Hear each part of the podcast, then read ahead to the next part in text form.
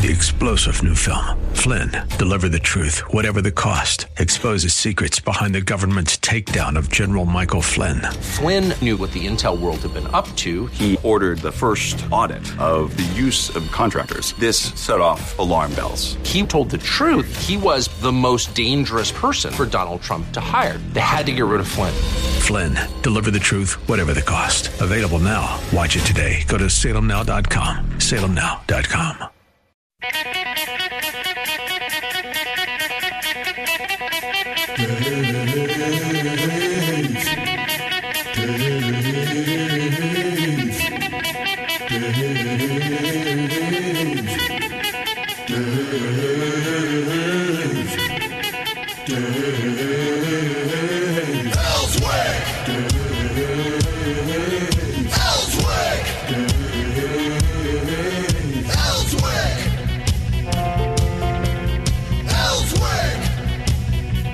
get it going here on a Tuesday morning. Uh, a little bit more positive this morning. Schumer has uh, been quoted on Fox News as they they're going to reach an agreement today. Uh, the Dems are uh, with the Republicans on this uh, coronavirus bill that needs to be taken care of. Get it signed by the president and get these uh, this money flowing into businesses and to the pockets of citizens of this country, so good things will happen. Uh, Elizabeth is here with me today. Now we're playing the the social distancing game uh, that's underway. So she is in Conway. I'm here in Cabot. We're both called into the station in Little Rock, but we're talking to you on your radio. And before we get really going here, Russ is back uh, at the Enterprise running the, uh, uh, the, the ship, and also Heidi is there. She will be my new uh, producer for the show uh, going forward. As you know, Zach left last week uh, to take you know some a chance at some better things in his life, and we wish him nothing but the best. Hey, Elizabeth, how you doing today? Good morning, Mr. Dave. How how are things How going are things for you? you? Well, my, I'm going good. Got to tell you, I'm It's going good. Conway. Well, you got you had a little bit of rain. We had a little bit of rain in Cabot. The rain's going to clear out, and uh, we'll have decreasing clouds through the day. Going to be a pretty day. Going to be some sunshine, some blue sky. 72 for high, clear and a low of 47 tonight. Uh, tomorrow, mostly sunny and pleasant. High is 65, and Thursday. Are you ready for this? It's going to be warm. It's going to be partly cloudy, and the high on Thursday, 84 degrees. so if you've got house fever, you better get outside in your yard or walk around the neighborhood. Stay six feet away. Yeah. You can walk around. You can go outside. I plan to do some weeding in my backyard. I have weeds that are a foot tall from all the rain. Got Yeah, you- plenty to do. Can stay at home. Yeah, you need to do that. Get outside and just kind of enjoy the weather. 84 on Thursday, kind of a high 70s on Friday. Saturday, a chance of rain in the morning, and uh, a little bit cooler on Saturday. But it, it's really going to be kind of typical spring weather now. Uh, did you watch the president talking yesterday saying that? You know, we spoke a lot about this on the uh, show yesterday. You and I were talking during the show. You were listening to Stephen Moore and and Robert Steinbuch and myself as we talked about what the president had said about the cure being worse than the disease. And he's right. There has to come a time when you're ready to move forward and uh, it looks like it's going to be uh, the beginning of next week from what I'm able to tell. From what you've read and been able to ascertain, what are you saying, seeing? Seems like there's been some movement overnight. Um, the last minute wrench that Miss Pelosi threw into the mix has really been a piece of work. We Well, you're, talk talking, about you're talking about later. the yeah, you're talking about the drunk that showed up at the meeting late, and they figured out her name is Pelosi. and they figured out her name was Pelosi. That's right. It's it, it that bill, you know, at 1,400 pages, it didn't spring up overnight. We can talk about that later. But overnight, I think we've got some movement. Schumer is saying there'll be a vote this morning. Yeah, little Charlie's, you know, he's saying that looks like that we're going to get some uh, movement. He wouldn't say that unless he knew something was on the get go. Uh, Mnuchin and him talked up until early in the morning. Uh, I just hope that uh, the other side didn't, you know, totally just give them everything they wanted. I mean, they were talking about cutting greenhouse gases by the airlines by 50% by 2025 and all kinds of asinine things. Nothing oh, that I've has anything to do with it. Yeah, well, hey, look, Tom Cotton went off yesterday. Let, us talk about what Tom had to say about all of this. Here was Tom Cotton in the well of the uh, Senate yesterday. Ross, would you play that for us? Why would they not even start debate? Not even start debate. Remember, that's all we're talking about here over these last 18 hours. Why would they risk your life and your loved ones' lives and your job and a lifetime of retirement savings? Well, now we know. Now we know. Nancy Pelosi is circulating a 1,400 page bill that she wants Congress to pass, that she claims will help save this nation from this terrible crisis. 1,400 pages. It's almost three times longer than our legislation, by the way. To give you a sense of what might be in that bill, because let me tell you, she's not hiding the good stuff in her bill. I don't have 1,400 pages here, but I do have a few pages. Let's just go through what is a priority for Nancy Pelosi and the Democrats as they dither while Americans die. Corporate board, board diversity. The Democrats want to impose quotas for race and sex on corporate boards. I know they want to do that for a long time. Is that going to stop anyone from getting sick from the coronavirus? There's another one bailing out the Postal Service, wiping out all the debts that the post office has towards the Treasury. It's another issue we've been debating for a long time. Postal Service needs relief. And I greatly respect and praise the hard work of the men and women who are still delivering the mail. But is a survival package for the coronavirus the right time to be talking about Postal Service debt to the Treasury?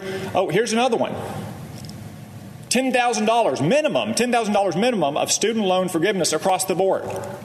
Another ideological wish list item for the Democrats.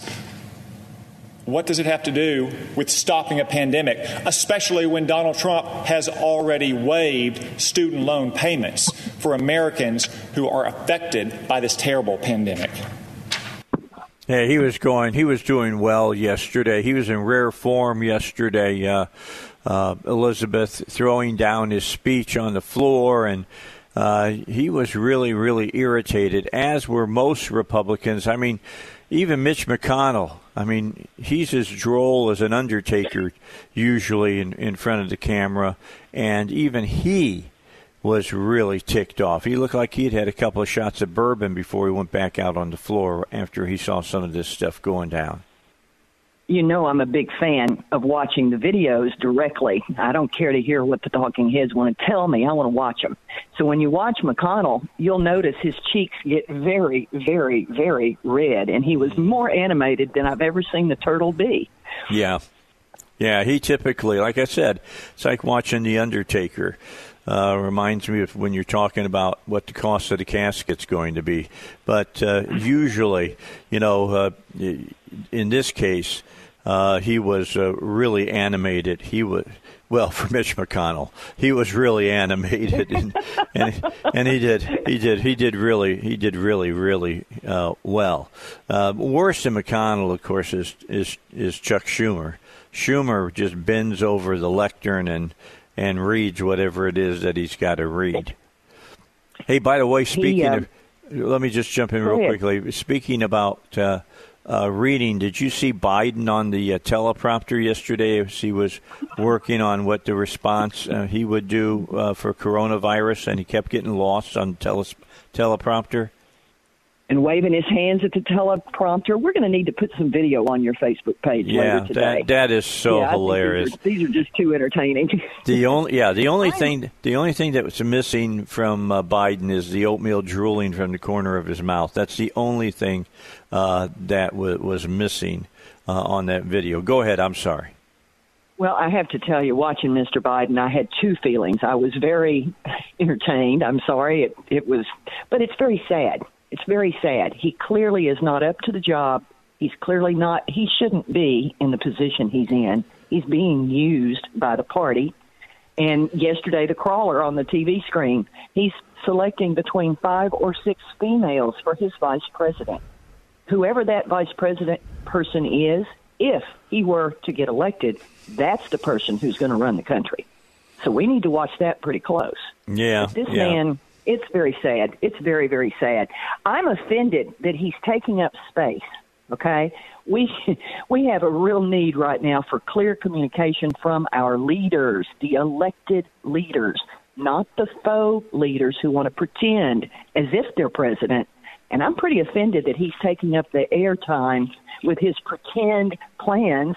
Not only that, but if you listen to his plans, you find that it's all things that Mr. Trump, our president, has already done.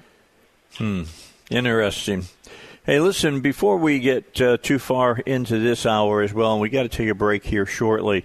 Uh, this this whole thing. There's another thing I wanted to bring up. There's some there's some uh, beneath the surface uh, wanderings, as I like to call them, going on at the legislature, and there's legislative uh, people, uh, Missy Irvin being one, state senator who uh, are looking, as you know, telemedicine is becoming a much bigger thing now uh, because of uh, the coronavirus. And the doctors make less money off of telemedicine than they do off of when somebody walks in their clinic or walks in the hospital.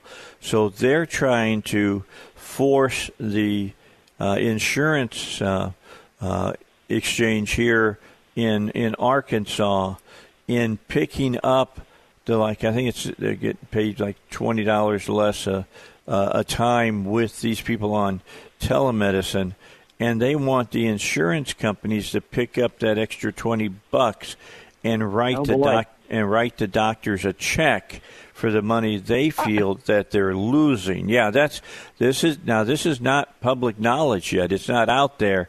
Uh, I got one of my sources called me and brought this up to me. We need to talk about this a little later on in the show. You up for that? Sure, sure. I know they've been sort of anti telemedicine quite a yeah, while. They tried not, to pass a bill, you know. Not now. Well, they did pass a bill. Not now. No. I really love what our president has done. The list of regulations, laws, and whatever that have been, I'll say, lifted because of the crisis that we're in is absolutely tremendous. It's phenomenal. It's unbelievable. Yeah, we can This talk about that as well. Yeah, we can talk about that as well. Also, uh, we can talk about how Americans are responding to how the president is handling the crisis at the White House. We got um, information Yeah. on that. So all that's coming up here in, the, in in like the first hour. The Bible guys are coming up at seven, eight o'clock. Uh, we'll go back and go over some of this stuff because that'll be nine o'clock in Washington. They should be convening in the Senate by about that time, and maybe we'll have something going on in the Senate that we can talk about. But right now it's 19 minutes after 6. Uh, decreasing clouds today, a high of 72 degrees. Tonight look for clear skies, a low of 47. For your Wednesday, your hump day, middle weekday, over the hill day, closer to Friday than we are on Monday. Mostly sunny and pleasant, high of uh, 65 degrees, a little cooler than it is uh, today. But for Thursday, get ready. Oh, I'm loving what I'm seeing here.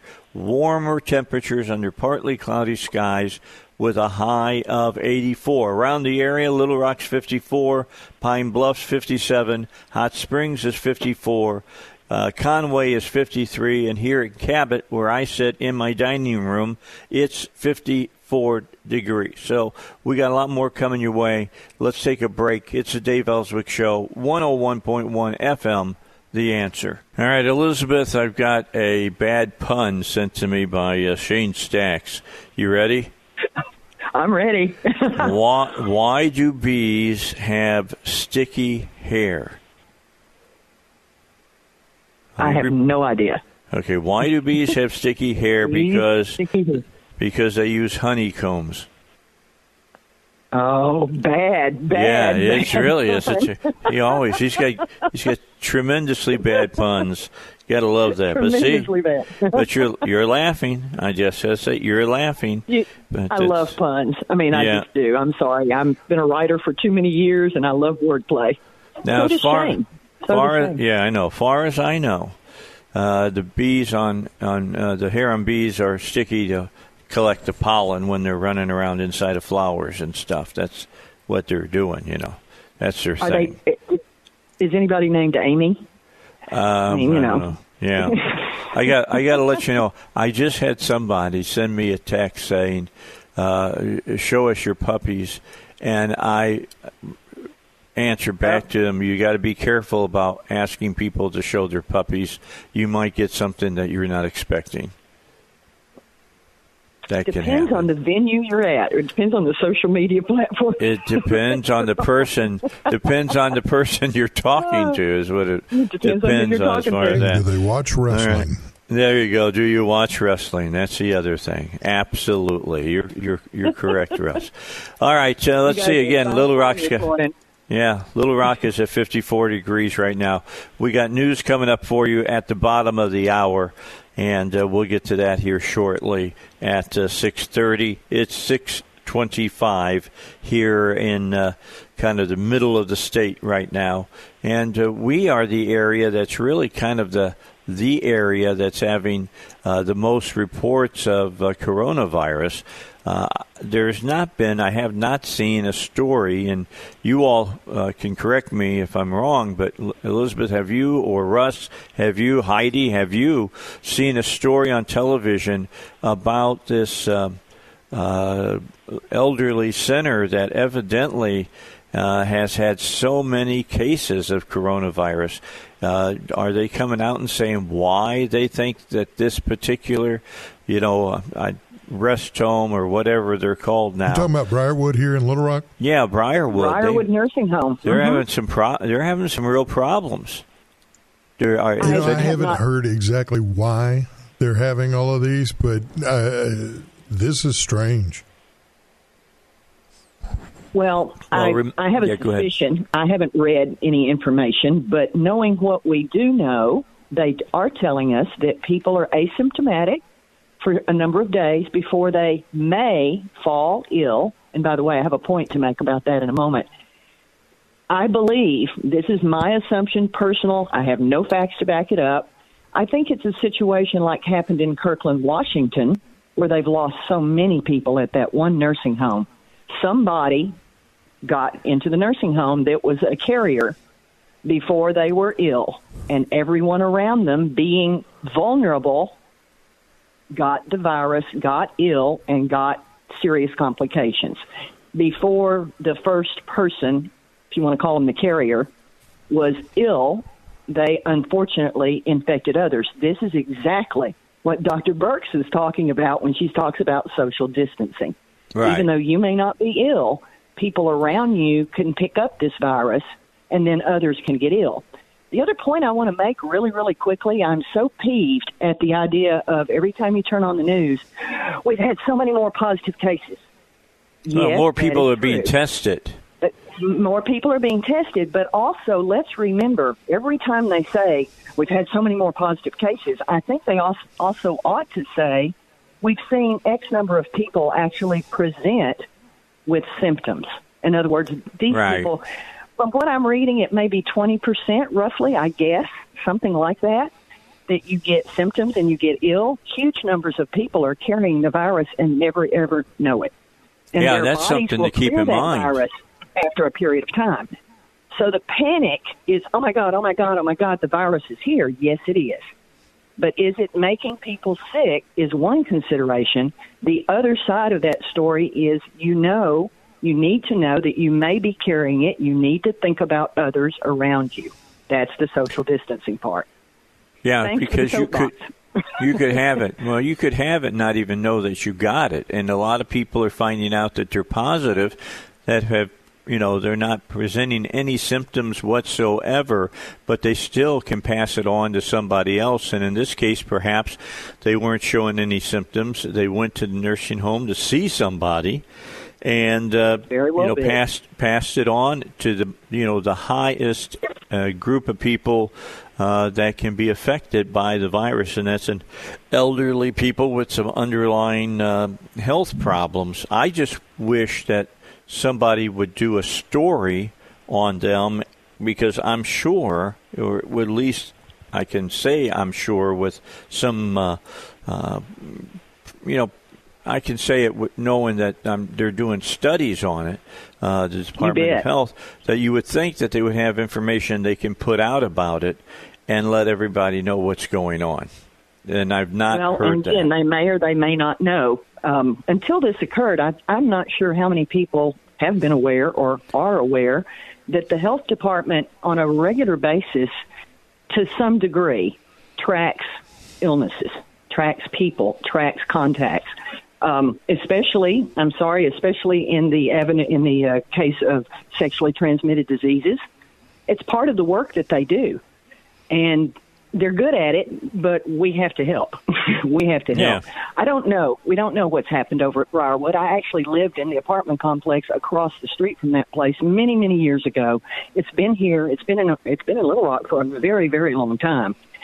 Um, not sure who Keep owns your it. When I think of Keep- nursing homes, keep I think thought. of owners.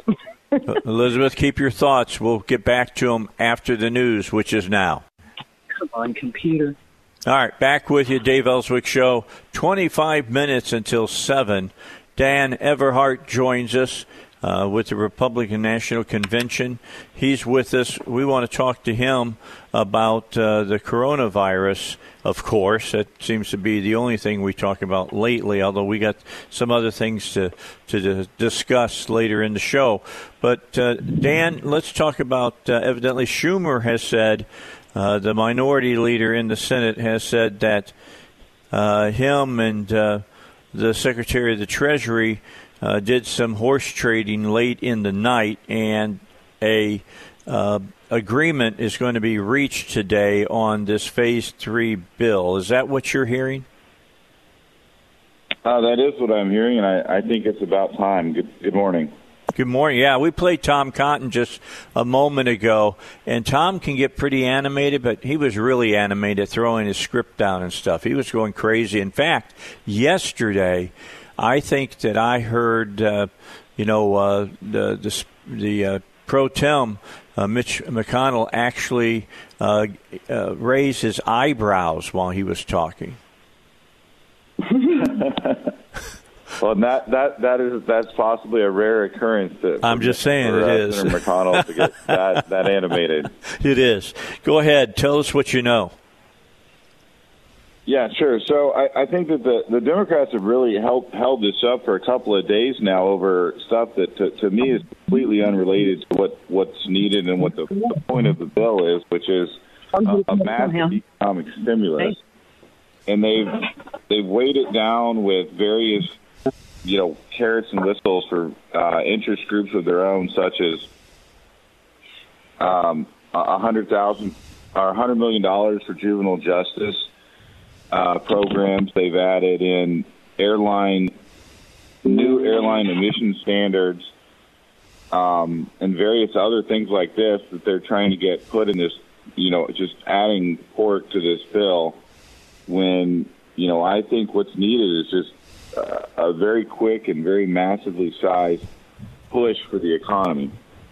Yeah, isn't it amazing to you that they're doing this? I mean, I look.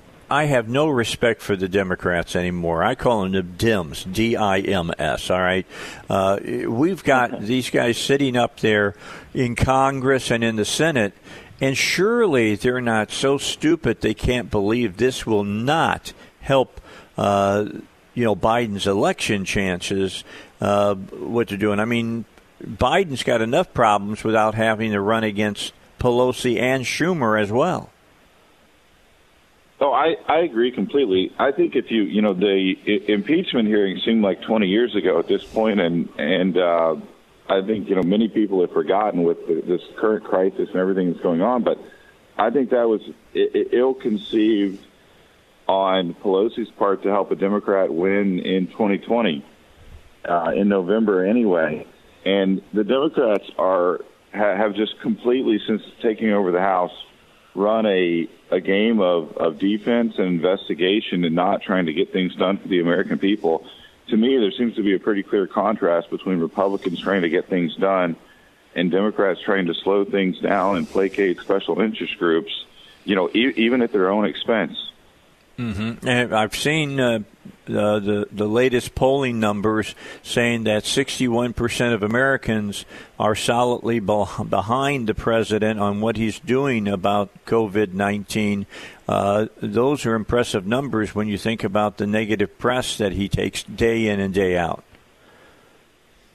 Yeah, it's something like 93 or 95 percent of the the press is is negative towards Trump, and I think that he's showing bold leadership. I mean, this is a time of, of great adversity and great stress for American families all over the place and for American business right now. And I think that Trump is leading, and I think he's doing two or three press conferences a day on this, mm-hmm. as well as pushing the ball down the field. And he's, you know, I, I know spent countless time on the phone trying to help push this aid packet through as has Pence. You know, it's kind of interesting. Uh, you can agree or disagree. I don't care. But the bottom line is is that he reminds me of FDR uh, during uh, you know the the depression and stuff with the fireside chats. You know, transparency always wins out in the end, and I don't think we can say. I think we can say with certainty that this president has been one of the most transparent presidents that we've ever had, especially uh, in this case. Uh, you know, I, I hadn't I hadn't thought you know that far back about comparing him to FDR, but that's a good point. You know, Trump is definitely much more transparent than Obama. You know, starting with his Twitter account and the way he was elected, but also with these press conferences and and just being out there. I think that he is you know standing in front of the sunshine and taking the heat from the media day in and day out, and hopefully people respect him for that. To to me, the most important thing is he seems like he is you know, he's he's in the meeting, he's on the phone, and he is, you know, at these press conferences actively engaged. He's doing what the American people elected him to do, which is lead in time of crisis. And I, I think he's doing a good job, and I think that this this stimulus bill is hopefully just you know the the right prescription for what our economy needs to to help us recover after the the fever has broken on on this uh, virus. Well, you know what I really like is that uh, he gets out there to speak, and he brings out all of his, uh, you know, scientists and doctors. The vice president is there because he's he's kind of running some of the things in the uh, in off the, the you know the main camera, so to speak, and he lets Fauci and these other doctors talk and tell the American public what to expect. Yeah, I, I think it's to me it's the right mix of Trump and Pence, but also the scientists. You know, Trump is clearly taking advice from them, but you know, as as we've seen with some of uh, Dr. Fauci's comments in the media and with uh, what you know Trump is saying on these experimental drugs, he he's still, you know, Trump is still being Trump in terms of trying to get to a solution and push his way through this crisis and offering leadership. I I think we've got a good mix it seems to me that he's taking a good mix of advice from people that are obviously much more informed than him about the pandemic, but also trying to, you know, hear what what people or feel what people are feeling and get us to the other side of this. Right, got about a minute and a half left uh, in our, our, our time together now, if this passes today, if it gets through the uh, the Senate, does it have to go back past the House, or is this is this uh, an ag- agreeable bill right now with the House? And at that point, uh, it will be found law. And if that's the case, how long do you expect it will take to see this money start going out to the people it needs to go to? Sure. So my, my understanding is that they're they're trying to do this all at once, so there won't need to be reconciliation because that can take, you know, weeks at this point. Will Yes. seem like an eternity to get done. So this is all kind of being done pre-negotiated so it can sail through. And then my understanding is that um, the the money should start flowing within two weeks. Um, on and that we're looking at some somewhere around April sixth would be when uh, families would get these initial checks, and then there would maybe be um, another check uh, about a month later. All right, so the president has said something that we, we spent. We had Steve Moore on yesterday and some other folks, and we were talking about this. And the president brought it up the cure being worse than the disease. It sounds to me that he's about ready to to start revving up this economy uh, again, uh, starting at the beginning of next week. Uh, if that happens, uh, and and he tells younger people and whatever they can get out again, and businesses can start doing business again. Uh, the economy should be able to recover. I won't say quickly, but uh, probably quicker than a lot of people think. Yeah, I, I think that he, you know, Trump is trying to take a scalpel instead of just a blunt uh, shovel to this this deal. And so, if you know certain areas are more effective than others, you know, New York, Washington State, Louisiana now, but some areas of the country, maybe Nebraska, maybe Maine, just have th- this isn't affecting them near as much. And I think that, you know, I think there's a lot more science than frankly I understand going on with, you know, how to how to deal with the pandemic and when the when the fever is broken and when the curves will flatten and and all this kind of thing. But I think that Trump is extremely concerned about the economy and getting the economy back on track when the, the science first allows, and not overdoing it and keeping too much of a wet blanket on the economy if he can help it. All right, we're out of time. I appreciate your ability to come on with us and to give us the latest. We appreciate that. Hopefully, we'll talk to you down the line. You you have a great day. All right. All right, you too. Thank you, sir.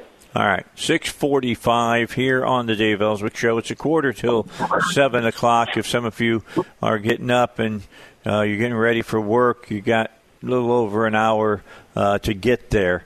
It's uh, right now 54 degrees in Little Rock, Hot Springs 54, Conway 53, Cabot 54, and we're looking at decreasing clouds through the day and a high today of 72 degrees. We got traffic, we got weather, we got all kinds of things for you here in the next few moments. Stick with us. It's the Dave Elswick Show, 1011 FM, the answer. Hey, while we uh, we've got about 11 minutes left here, uh, take that back. We've got uh, nine minutes. Is that right? Yeah, about 11 minutes. Going into the top of the hour, let's uh, talk a little bit, uh, Elizabeth. Uh, the CDC came out uh, yes, late yesterday, and I, I came across this little nugget in some of the stuff that I was that I get sent every morning.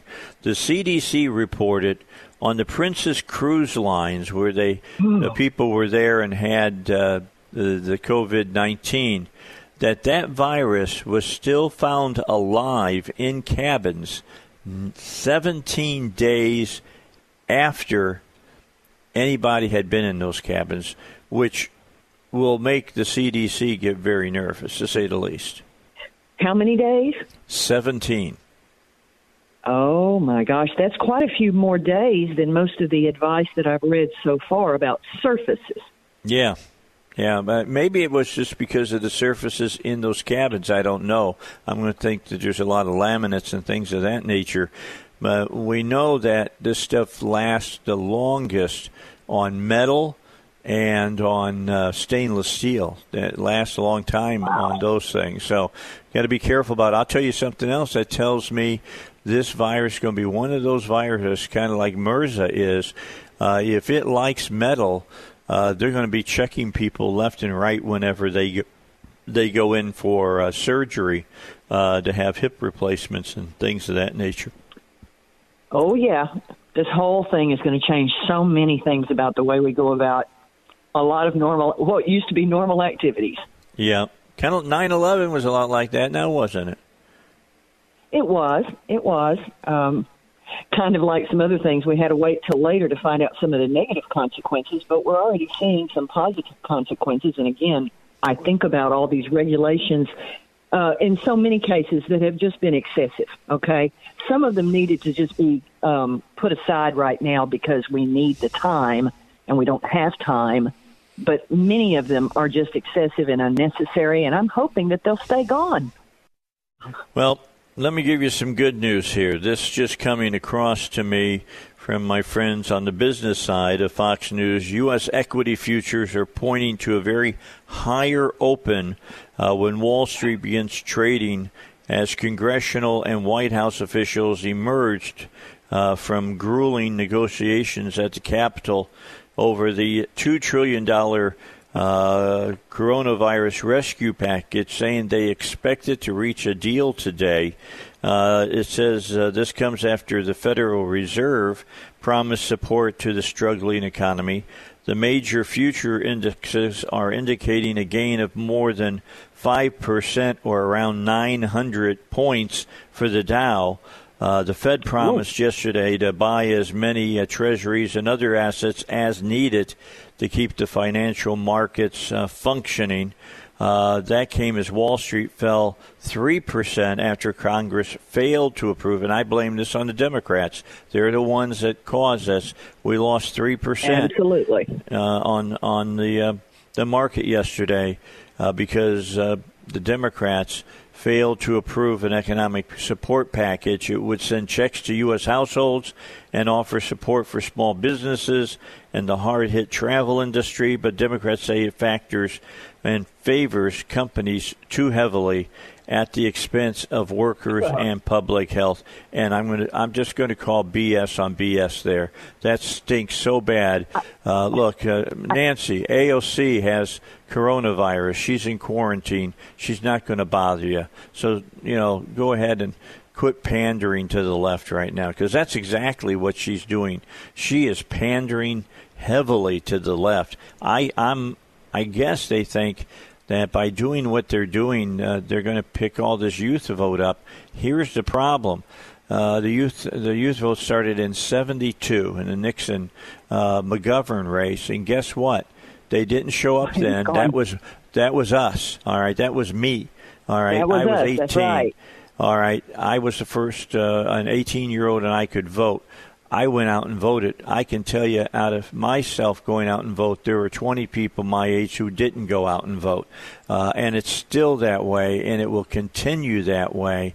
And for people to d- say they're depending upon young people to turn up at the polls ain't going to happen. The people who typically turn up at the polls are people that are over 50 years old. Takes you that long to figure out it's important. I guess. Well, and again, this why this coronavirus problem is a little bit of an issue. If it's going to go after our elderly people, it's going to cut down on the number of voters in that age group. I think Sanders had as many um, excited young people as we've seen in quite a while, but the numbers just didn't get there. I mean, they just didn't even reach what they've reached. Well, our generation, when when they let 18 year olds vote, that was the first time I got to vote. There was a large number of us who voted because we were able since then it has not ever reached high levels. But You're it right. was never it was never Elizabeth what they said it would be. They thought 18 Oh, yeah. plus, you know, from 18 to 21, they would turn out in droves because we had just come out of the Vietnam War. Things were changing as far as that was concerned. They thought young people would be engaged and guess what? We were doing guys were doing the same things that they were doing uh, you know before then, drinking beer and chasing skirts. That's exactly what they continued doing. Exactly. At that age, you're much more interested in going to the beach on spring, spring break, right? Yeah, look at them now. Look at them now. They don't. th- These young people, I'm telling you, these young people that are being found, uh, you know, positive for uh, COVID 19 are the same ones you saw on the beach a couple weeks ago or about a week ago saying, I ain't going to get it, or if I get it, I ain't worried about it. Now they got it, and I bet you all of a sudden they don't feel as bulletproof as you feel when you're a young person out there just doing your thing. Well, there are reports that the younger folks who are at health risk, just like anybody else, if you're 25 and you have diabetes, for example, you may be at risk just like an older person. Not as much, maybe, but you're at risk more than your friend over there who doesn't have any health issues. It's a it's a little bit of a conundrum. It's a big booger. So, it's a big booger. People have a right to be concerned. Yeah, here's the key. It's a big booger, and it's sitting right at the edge of your nose. Everybody can see it. I slipped that in, didn't I? you did. Anyway, and I and I I I I took out And you I took off for it. running with it. I did. I'll run with it. Uh, we've got just a couple of minutes here, and then the Bible guys will be with us after news. And guess what? The number one question for the Bible guys is, or uh, right now for next hour. Take a guess. Oh, I'm I'm sure it has something to do with Revelations or Armageddon. Yeah, it does. It, it does. It has to do. Is this God's judgment on America? That t- seems to be Yeah. uh, the big question, and uh, probably you'll hear an answer that's a little bit different than probably a lot of people are expecting to hear. But uh, Billy and uh, and uh, Scott will be with us starting at the top of the hour, and then Steve, who's at work today, gets his lunch hour, and he's going to be calling in and joining up too. And so all three of them will be here uh, by the bottom of the hour. By the time we come back at Well, I- thirty-five. I got to tell you, I had a theory on that. You know, if uh, God sent the um, 08 financial crisis and we really didn't change a lot as far as the hatred and the divisiveness between people, and so then we got Obama. And remember how everybody said, "Oh, President Obama will, you know, wake everybody up. We'll realize what danger we're in, and we'll all pull together." And that Yeah, didn't we'll- happen. We'll all So become now look where we are. Yeah, we're all become woke. You know, we'll be woke people, and guess what? Some of us would rather stay asleep. Just saying. If that's if that's being awake, I don't want to be awake. I want yeah, I, I'll be. I, I keep thinking of it as a nightmare, not as a, a good thing. Well, Anyway, we've got a couple. come- go ahead. when we come back, speaking of woke, we need to dive a little bit into into Pelosi's wish list. I have found some things overnight that are in that bill that I am just absolutely astounded by. It's Pelosi. I'm not astounded by anything woke. that drunk wants to do. She's to too woke for her own good. Let me put it that way. She's too woke for her own good. Everything the Democrats have ever wanted to do, because they couldn't get the presidency, they've tried impeachment, they've tried everything else. They are taking advantage of this crisis. That bill didn't spring up overnight. It was crafted carefully. It's probably been in the works, my opinion, for a long time. There's too much in it. It didn't All right. just happen. John Elliott just sent me a uh, an instant message here on our uh, show, and it says there will be no relief bill, Dave. Recub- uh, Republicans want to give assistance to the job creators, and liberals do not. Well, John, I'm going to tell you, going, there's going to be a relief bill. It's going to happen because the liberals want to have a party to come back to after this is all over with, and they know they got to do something. But the Republicans showed a little bit of spine this time and really called them out on what's happening. All right, we got news coming up. We got to get that. Uh, Elizabeth will be back at 8 o'clock, and the Bible guys are up next here on the Dave Elswick Show. Stay tuned. More coming your way. 101.1 FM, The Answer.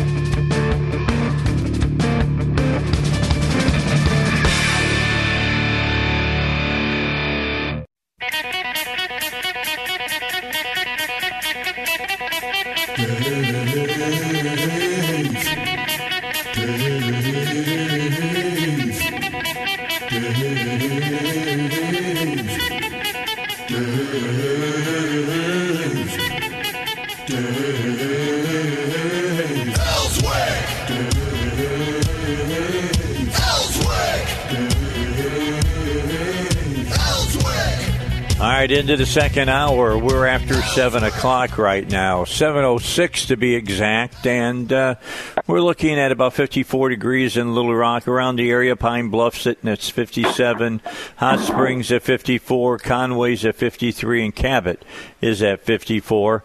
This will be a different way of doing the uh, the Bible guys today. Scott Stewart is in Little Rock and by phone.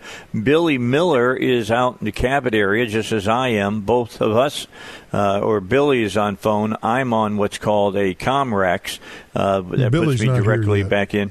Oh, Billy hasn't called in yet. Okay, we expect Billy to call in any moment. And Steve Hess, who's in. Uh, at the Air Force Base is going to be taking lunch from uh, his uh, work here at about the bottom of the hour, and he'll join us uh, as well. So it is as it should be with technology. We can make the show happen, but because of COVID 19, we're being asked to do it just a bit different. And uh, Scott, how are you doing? Everything holding up well with you and, and what's going on at Agape Church because of COVID 19? Yes, sir. Everything is holding up well with me and my uh, my family. Um, we've uh, we have stopped having our regular office hours, and everybody is doing their their work from home now. So everybody's working remotely. Uh, but that, like, like you said, with technology, it works fine. So we've been able to, you know, people can re- remote into their computers in their offices, and my IT guys can remote into people's computers in their homes and fix problems that they're having if they're having issues.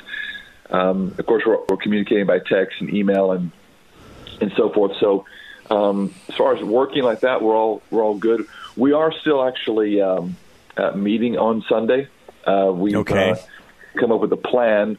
Uh, we've divided up our services into two different services. Uh, one at nine o'clock that deals with it's for people 50 years old and older that don't have children. And you know our church day, we have a campus that has several auditoriums on on site, and so we break up the people groups into um, the smaller numbers, close to the 50 number, in different uh, in different parts of the building, and we pipe in the message coming in from the main sanctuary. I mean, you know, all that being said, and then, then there's 11 o'clock service that deals with people that are like 50 or 49 and younger with all their kids. Um, but you know, we're still only having a fraction of our people that are actually showing up for it. So um, mm-hmm.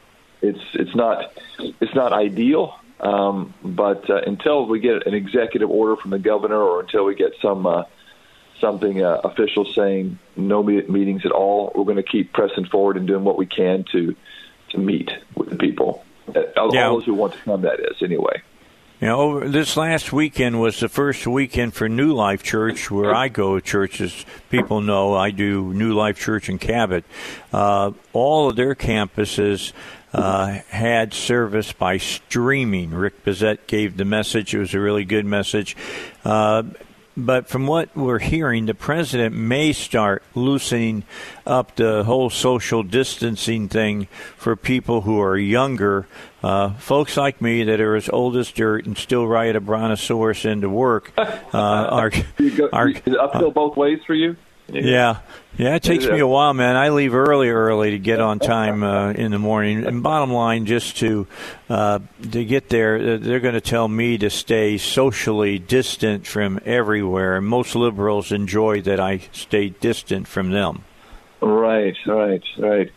Well, I, I bet, um, yeah. So at our church, we we've tried to do the best we can to to separate uh, the the ages, the more and the older people. we're telling those that are much older and any type of health conditions or underlying health issues to just to uh, stay away altogether. But uh, Agape Church is open for services on um, on Sunday, at least for uh, at least for the time being. I, I, that's interesting. You say the president was thinking of loosening up the restrictions for the younger because I, had, you know, you hear all kinds of things. I thought he was actually possibly leaning towards shutting everything down. No, no. He said that he can't. He's not going to. He's not going to shut the economy completely off. He said to do that, make it very difficult to get it going again. So uh, look, yeah, you know, for look sure. for look for them to to uh, start loosening things up so people can go to restaurants and things of that nature, and this economy uh, can start getting uh, get going again. And hopefully, this package that should pass this week uh, or this today in the Senate, according to Schumer, uh, will help businesses be able to bridge uh, between the, the, the business they lost and the business they will gain back once they're allowed to get open again. Well, that would be that would be great. Uh, uh, just on another note, um, I'm glad to hear you say that um, Rick um, spoke to you guys. The last time I spoke with Rick was he had just basically said he's taking a uh, a, uh, a sabbatical until uh, until Easter time. Yeah, So, um, he he so- did good. He sounded really good because his voice was just about gone. He was he was just talking too much, Scott. He was, you know, people ask him to speak, he speaks, and uh, he feels like you know if he's asked to preach, he preaches. Problem Yeah. is, you you you, you got to understand, you're still a human being. We're all flesh and blood. Right. Yeah. Yeah. We we spoke uh, just uh, we spoke for um, for um, oh I don't know 10, 15 minutes before he told me he said you know the you know the board has basically said I need to go on a forced uh, sabbatical because my my voice is uh, is leaving me and he said I need rest I'm I'm, I'm basically worn out so um, so to hear he's back uh, speaking again makes me happy. Yeah, it's really good. Well, speaking about speaking, has Billy joined us yet? No, sir. Oh wow. Don't know where Billy is. He's supposed to join us. Anyway, I got a question for you. Here, are you ready for the first one? Yeah, Uh, do it. Is this virus a judgment of God on the United States? It seems out of control, and I just want to know how to pray and how to position myself in relation to it. What am I supposed to think about it? What do I do with it? I know answering this question is going to help a lot of people because everyone is talking about this now. So there you go, Scott. Evidently, Oh. people he's talking about, this is something they're talking about. Yeah, yeah. I think anytime we have a situation where, you know, kind of an uncontrollable uh, thing begins to happen, I think people automatically go to the possibility of it being a judgment from the Lord. And quite honestly, you, you always have that, you know, you always have to fall back and ask that question. But I think the question said, is a judgment on the United States? This, this thing is happening all over the world. It's um, it's not just uh, something related to to our country. Um, and uh, I don't I don't necessarily feel that uh, that it is. I think that um, you know God will bring good out of everything, and so I know that through this whole thing, a lot of good is going to to come. I'm not going to be able to put my finger on exactly what that is. I think it'll be different for for everybody.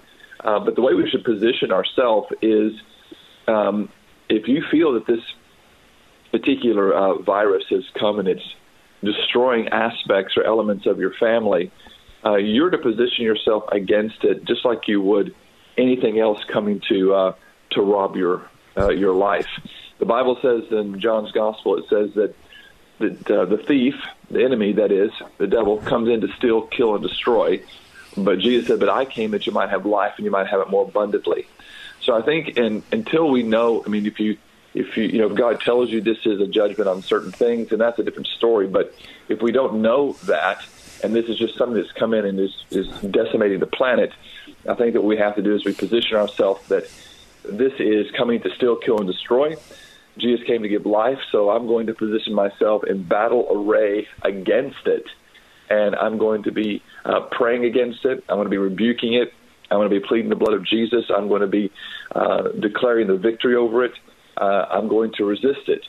So you need to uh, look at this thing as if it is as if it is an invading force into your life, into your business. If you're a business person, um, if it's attacking anyone in your family, uh, this is something that's come to steal and to kill and destroy from your life. So you need to position yourself to fight it, and we fight it with the Scripture. And there are many verses that we can uh, that we can use to do that. Um, if anyone's listening, I encourage you just go to uh, uh, Agape Church LR, our Facebook page. We've posted um, a whole bunch of scriptures that you can use during this time to stand and to fight. And that's how we know that Jesus uh, did.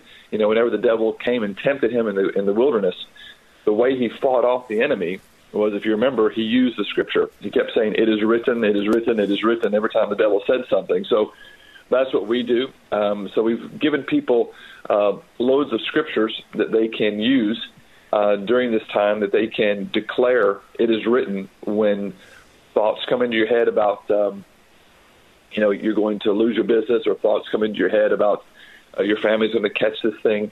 Um, there's a lot of fear mongering out there, and at this point, uh, the world needs security and it needs stability, and it needs people who are not afraid. And we are the church, and we're that place of security and safety that they can go right now, and um, and find that. Especially when you, when you have people like uh, you know the governor of New York saying everybody's going to get this, and that just genders so much fear in uh, in people, and and that's not true. It's not true. And so I encourage you to, to not walk in fear, walk in faith. The Bible says that God has not given us a spirit of fear, but a power, love, and a sound mind.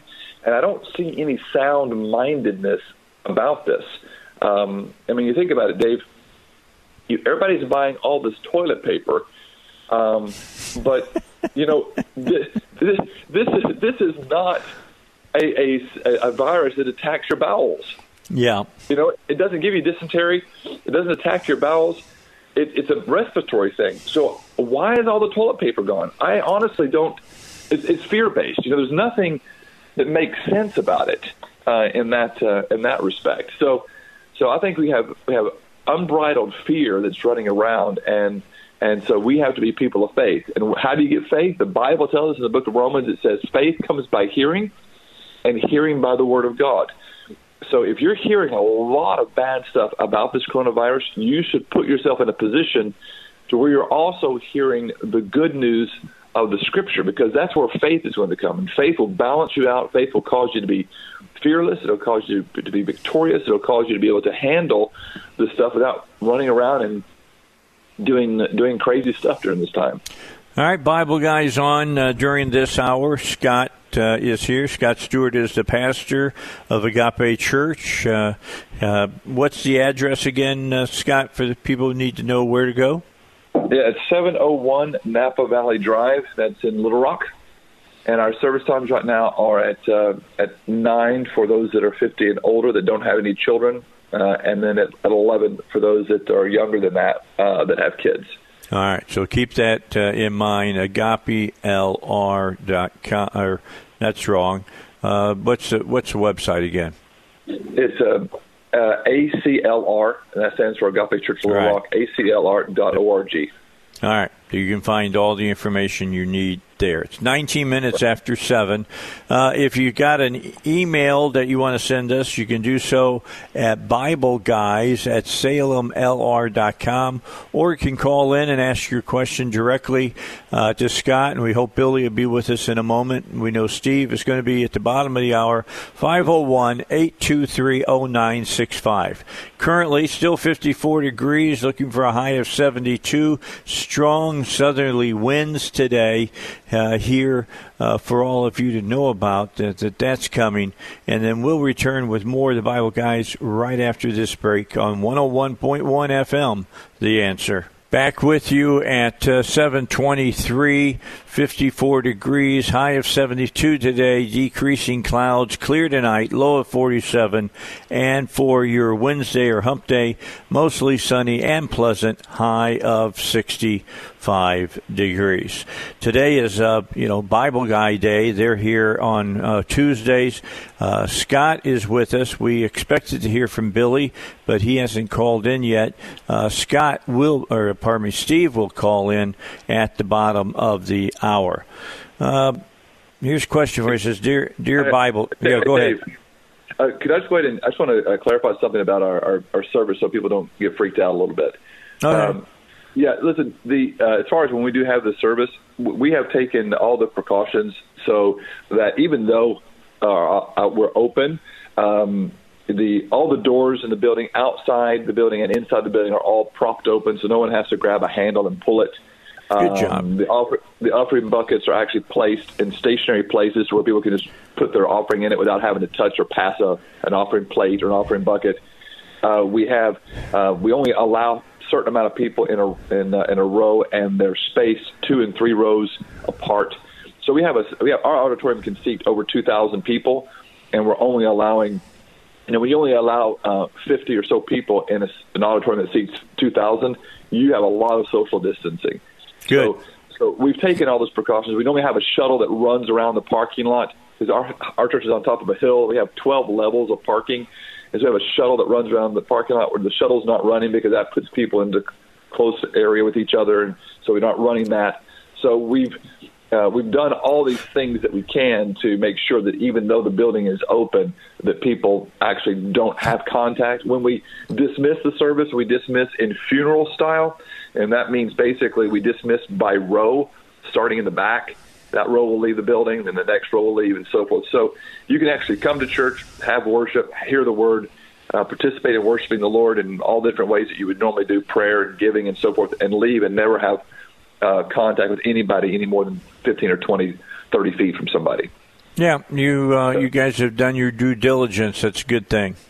Yes, sir. Okay, hopefully that clar- clarifies in case someone. Okay, well, yeah, that's and, uh, that's great. You, know. you did you did good. Uh, hey, Scott, did we get that Amy Grant song for us? Scott. Um, yeah. Or Scott, I mean, pardon me, Russ. Did we get okay. uh, the Amy Grant song? Uh, negative. Okay, we don't have it. All right. So, got a question, and this is the. It was that Amy Grant song that I was going to play. That which uh, one is it? El Shaddai. Uh, I was going to. Yeah, he'll Russ will get it for us. Uh, big hit for Amy Grant. And here's a question yeah. for you. I was wondering about the term El Shaddai. What does it mean? I heard someone saying that it means the many breasted one, and then people saying that God is both male and female.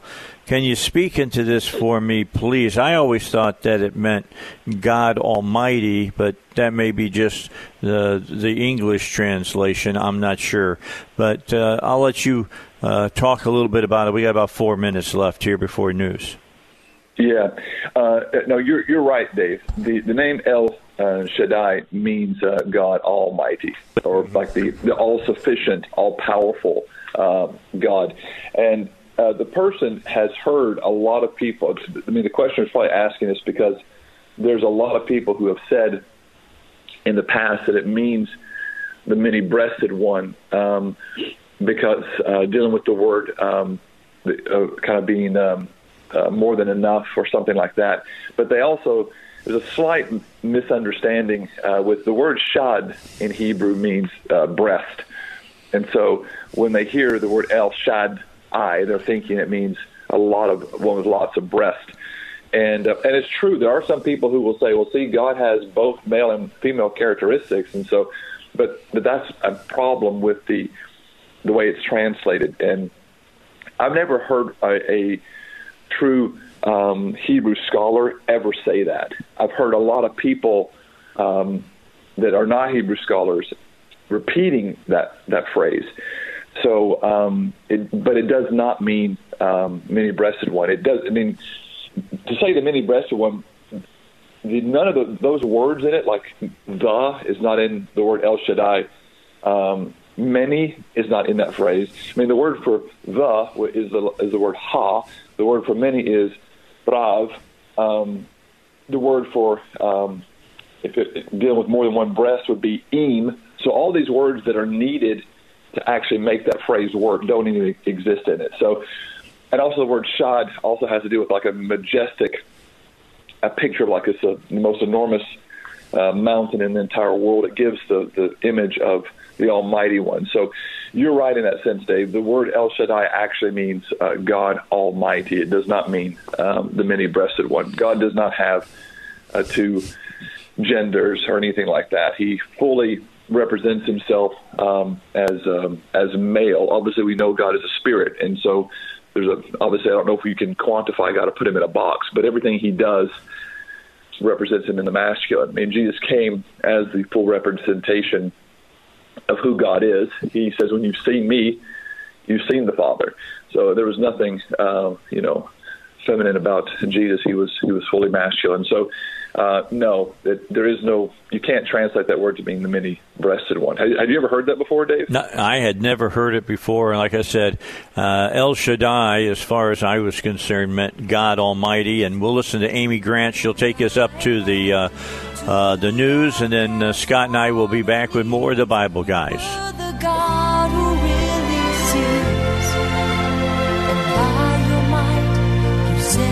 children El Shaddai, El Shaddai, El Elyon Adonai. Age to age, you're still the same by the power of the name El Shaddai, El Shaddai, Elkanah All right, back with you, Dave Elswick Show. Good to have you with us. Uh, Steve uh, Hess, Pastor Steve Hess, has joined us as well. Steve, thanks for being part of, of the show today.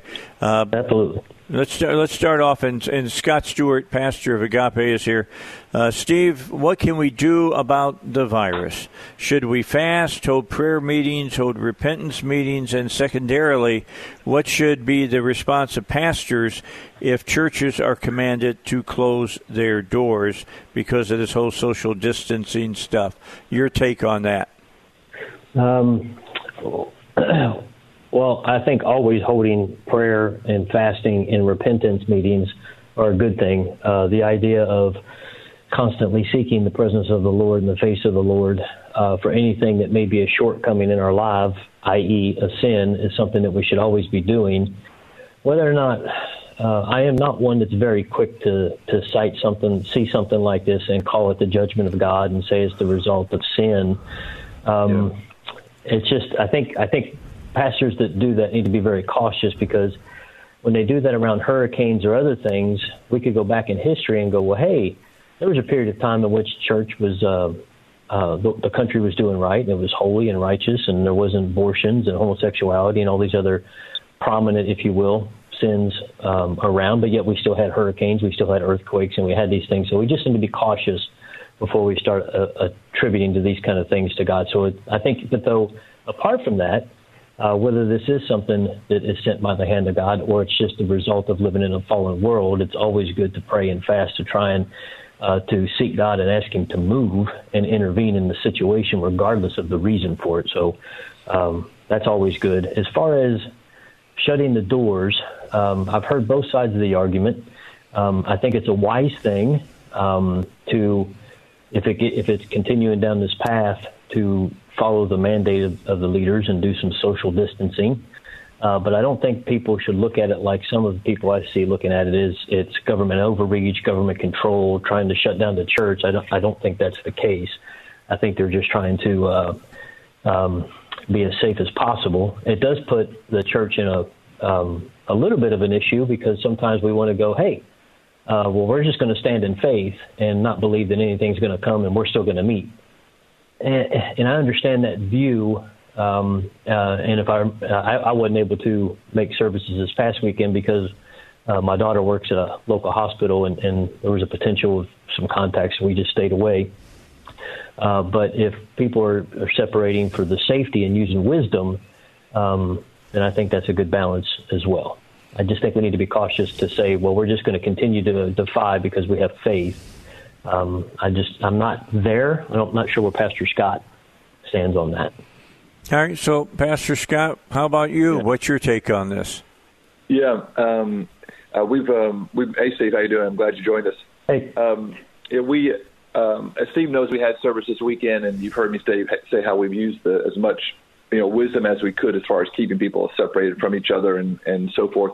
So we're we're trying to walk both uh, both you know using the natural wisdom that's been uh, suggested by the government, but then again, we also feel that that in a time when the world is sick, uh, it needs a place where um, people can find uh, hope and healing. And when the, where, when the world is scared, they need a place where they can find um, security. So I think that you know the Bible says that the church is the, is the ground and the pillar of the truth, and I think that we need to be as available to them as we can without jeopardizing anyone. It's a hard uh, line to walk, but you know when the government says we, you know, all non-essential places need to be closed, um, I feel that the church is one of the most, if not the most essential place in the country.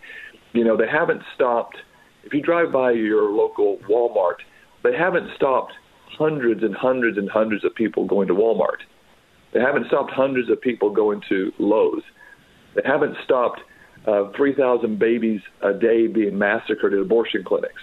Mm-hmm. I mean, as far as I know, uh, abortion is not a um, an operation that has to happen immediately. It's non-essential, uh, but they mm-hmm. haven't stopped killing babies. They there's they haven't stopped the Congress from assembling, and there's 430 in one house and 100 in the other house. There they there are certain things the government sees as being essential um, that I think are entirely irrelevant. I think the church is the most essential uh, um, place in our country. Um, and if you remember, um, who was it? The, who was the French guy who came to the country back in the 1800s? uh, Alex de Tocqueville or something like that. That's it. You Uh, got it right. Yeah, so he comes over here. He's sent by the French government to say, why is this nation, this new fledgling nation, America, become what it has become? Go find us the answer. And he came back and he said, America is great because America is good, and America is good because from the pulpits of America roars a message uh, that changes people. And so I think that, you know, the hope of the country uh, is, of course, Jesus. And the place you're going to find that is a place that is is being limited. So I think there's a. I don't see why you would. I mean, I, see I see the wisdom on one side.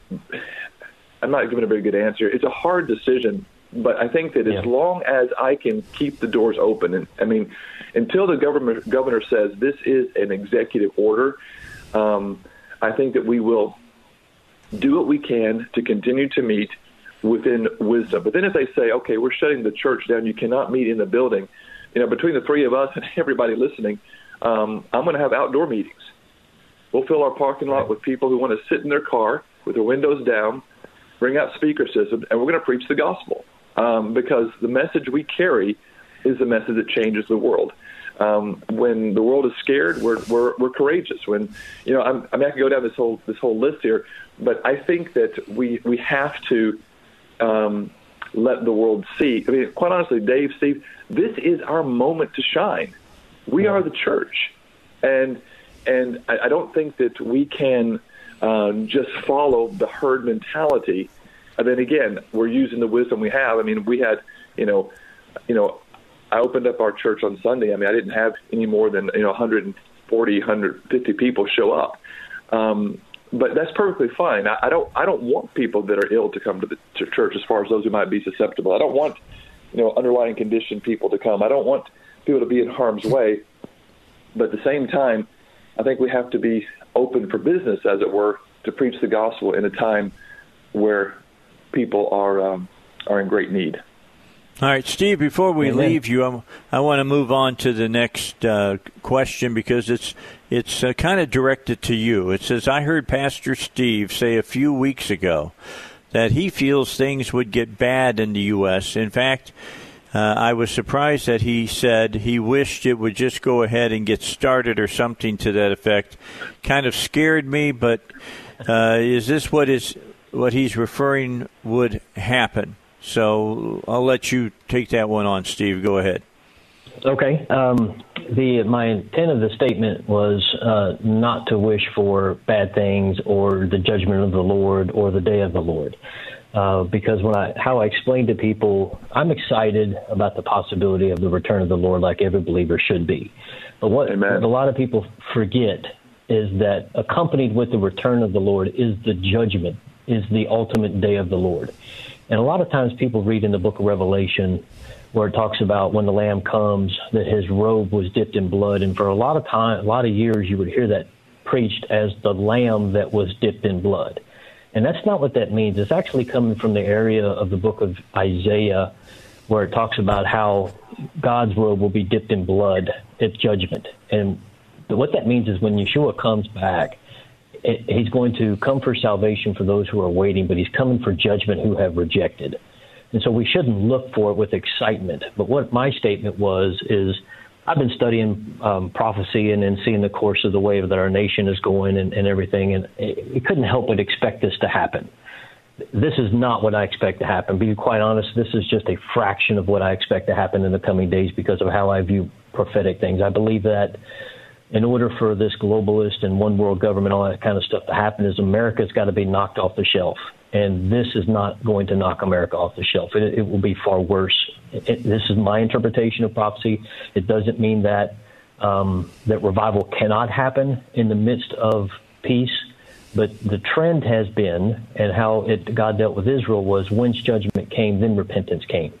Uh, and unfortunately, I, I hope that this would be like a wake up call and that people would um, listen to people like Pastor Scott and like other churches that are saying that we need to be a light, we need to be a beacon in the midst of all this and not be afraid. And oh, by the way, if you do have sin in your life, you better get on your face and ask God to forgive you because this is nothing. And so the, the other the other idea of why I wanted to get going is because when you don't when you kind of sense something's rumbling, you just wait for it to happen. And when something happens or you're attacked, you know your enemy. And when you don't know your enemy, it's very anxious. And and so that's what I really what I meant by that was I just wish it would manifest so we know which way to go. That was kind of my mentality of that, but I do not. I fear the coming of the Lord, not because I'm afraid of Jesus, but I'm afraid of those who don't know him. Okay. Makes uh, that's a great answer, Steve. I really think so. Scott, we're going to hold you around. Steve, are you going to be able to hang, or do you got to go? Um, I think I got a few minutes. I let my students go on break, and I haven't seen them come back yet. So.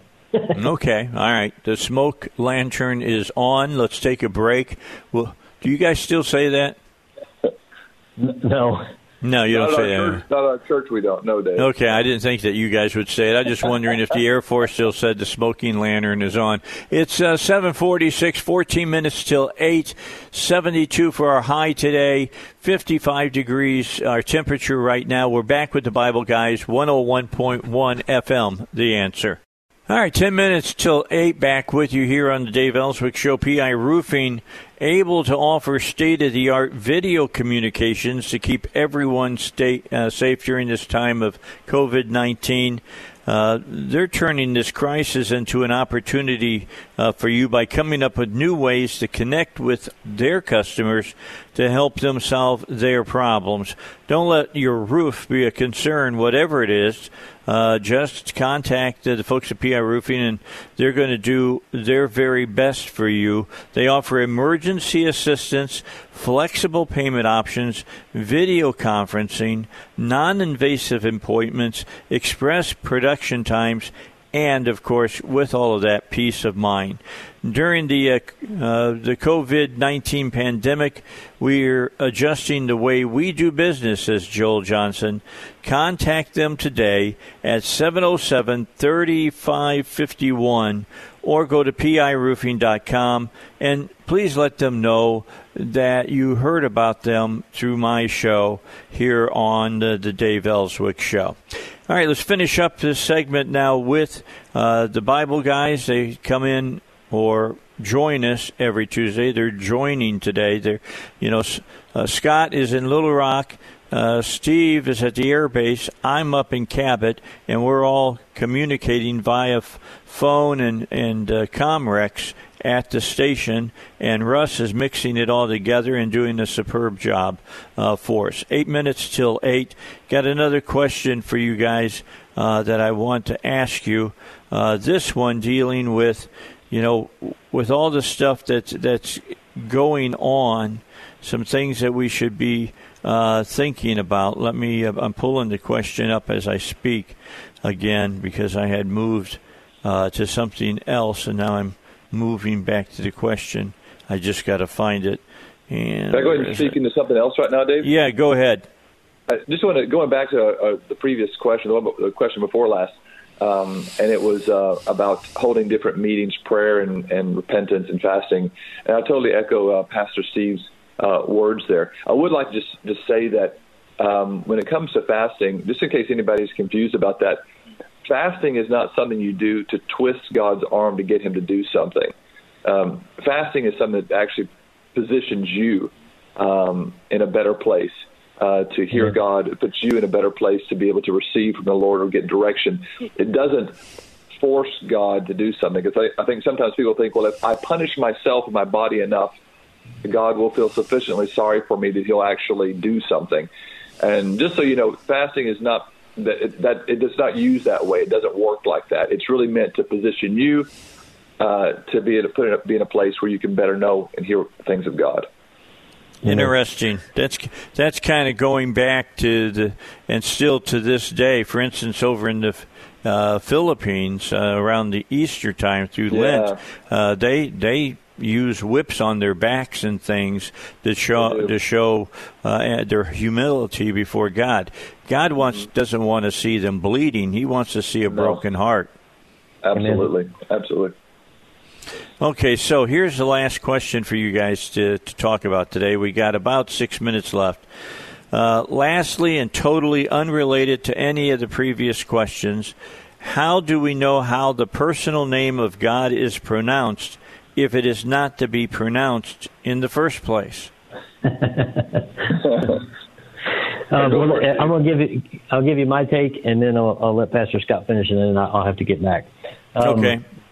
Well, there's two thoughts. There are several people out there who will tell you that they know exactly. Um, some will tell you that it uh, God's name is pronounced Yahweh, and some will tell you it's pronounced Jehovah, like Je- Jehovah, like Jehovah Witnesses say it. Uh, but then others will tell you that we don't know it, that the rabbis actually kept that hidden, and that some of the scribal marks were purposefully done that way so we would never know how to pronounce the name. Uh, but if that quote unquote conspiracy theory of the rabbis is not true, um, then what we have is the, the marks that tell us how to pronounce it. Um, but even within the marks, there is debate on whether or not that is the accurate um, pronunciation. And most people would go with Yahweh, but then, like I said, there's another group that say um, uh, Yehovah. But then a lot of things that some people don't understand also is the the full name of God that was given to Moses is different than his name.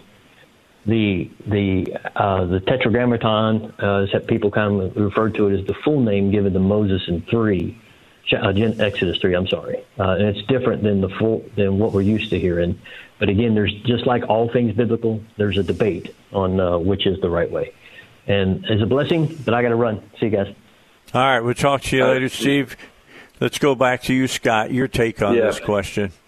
Yeah, uh, most people, uh, whenever I came into uh, uh, when I got when I got older and I began to hear and know more about this, I heard people, for the most part, pronouncing the name of God as Jehovah, um, and just on a very elementary level, uh, there's no way His name could be Jehovah because there's no J in the Hebrew alphabet so you can't be Jehovah. There's nobody. There's no person named Jacob. There's no one named Joseph. Um, there's no one named Jesus uh, because there's no J. So right off the bat, the idea of Jehovah uh, is out the window because you can't use a J in a language where there is no J. As a matter of fact, there was no J in the English language until after the time of Shakespeare. Shakespeare had never heard of anybody called Jesus, for example, uh, because there was no J. Um, the uh, the reason why we have uh, part of the problem is because we we the English speakers took the spelling of the name of God from the Latin when Jerome translated the Vulgate. He uh, he spelled the he spelled it with uh, he actually spelled the name of Jehovah with a or Yahweh with an I, uh, and that I became a J in the English language. I'm forgetting the exact year. Um, as a matter of fact, the King James Bible in 1611, if you read the original ones, there's no J's. The, the name of Jesus is not is not Jesus in the original King James Bible. It's uh, Jesus in the King James Bible originally. There is no Jehovah. So um, there, this whole idea of Jehovah is, is relatively a new invention when you look at the whole span of time. But going back to the Tetragrammaton, which is the four letters that spell the name of God, just using the the basic uh, uh, principles of Hebraic interpretation, it can really only be um, Yahweh, and um, and really not anything else. Very interesting to say the Yeah. least. A lot of that's kind of getting in the in the weeds a little bit, but I It can is, understand. I can understand people asking that question for the simple reason uh, it's talked about in the Bible, you know, and and then we hear all the time. You, you hear, well, you're not supposed to say the name. Well, then why did they tell us how to pronounce it? I mean, it's, I, I mean, I mean, I understand what the guy's saying. Yeah, it's actually mentioned over six. I think it's six thousand eight hundred times the name Yahweh appears in the Scripture. So it wouldn't make any sense. We're not supposed to say it. The Bible does say, "Don't take the name of Yahweh your God lightly." And so what they do is to avoid taking the name of Yahweh lightly. That's what in the Ten Commandments. What they do is they say, "We better not even pronounce it at all for fear that we might use it too lightly." And so that's why they stopped saying it. Um, All right. the Ten yeah. All right, we're done, Scott. We appreciate All you. You and your family stay well. Uh, You keep too, the, the keep the church uh, preaching the gospel, and brother, we'll talk to you again next Tuesday. Okay, be well, my friend. Be well. God All bless. right, Bye-bye. bye bye now. We'll go out with Amy Grant. Here's the Dave Elswick Show as we get ready for news at 1011 FM. The answer.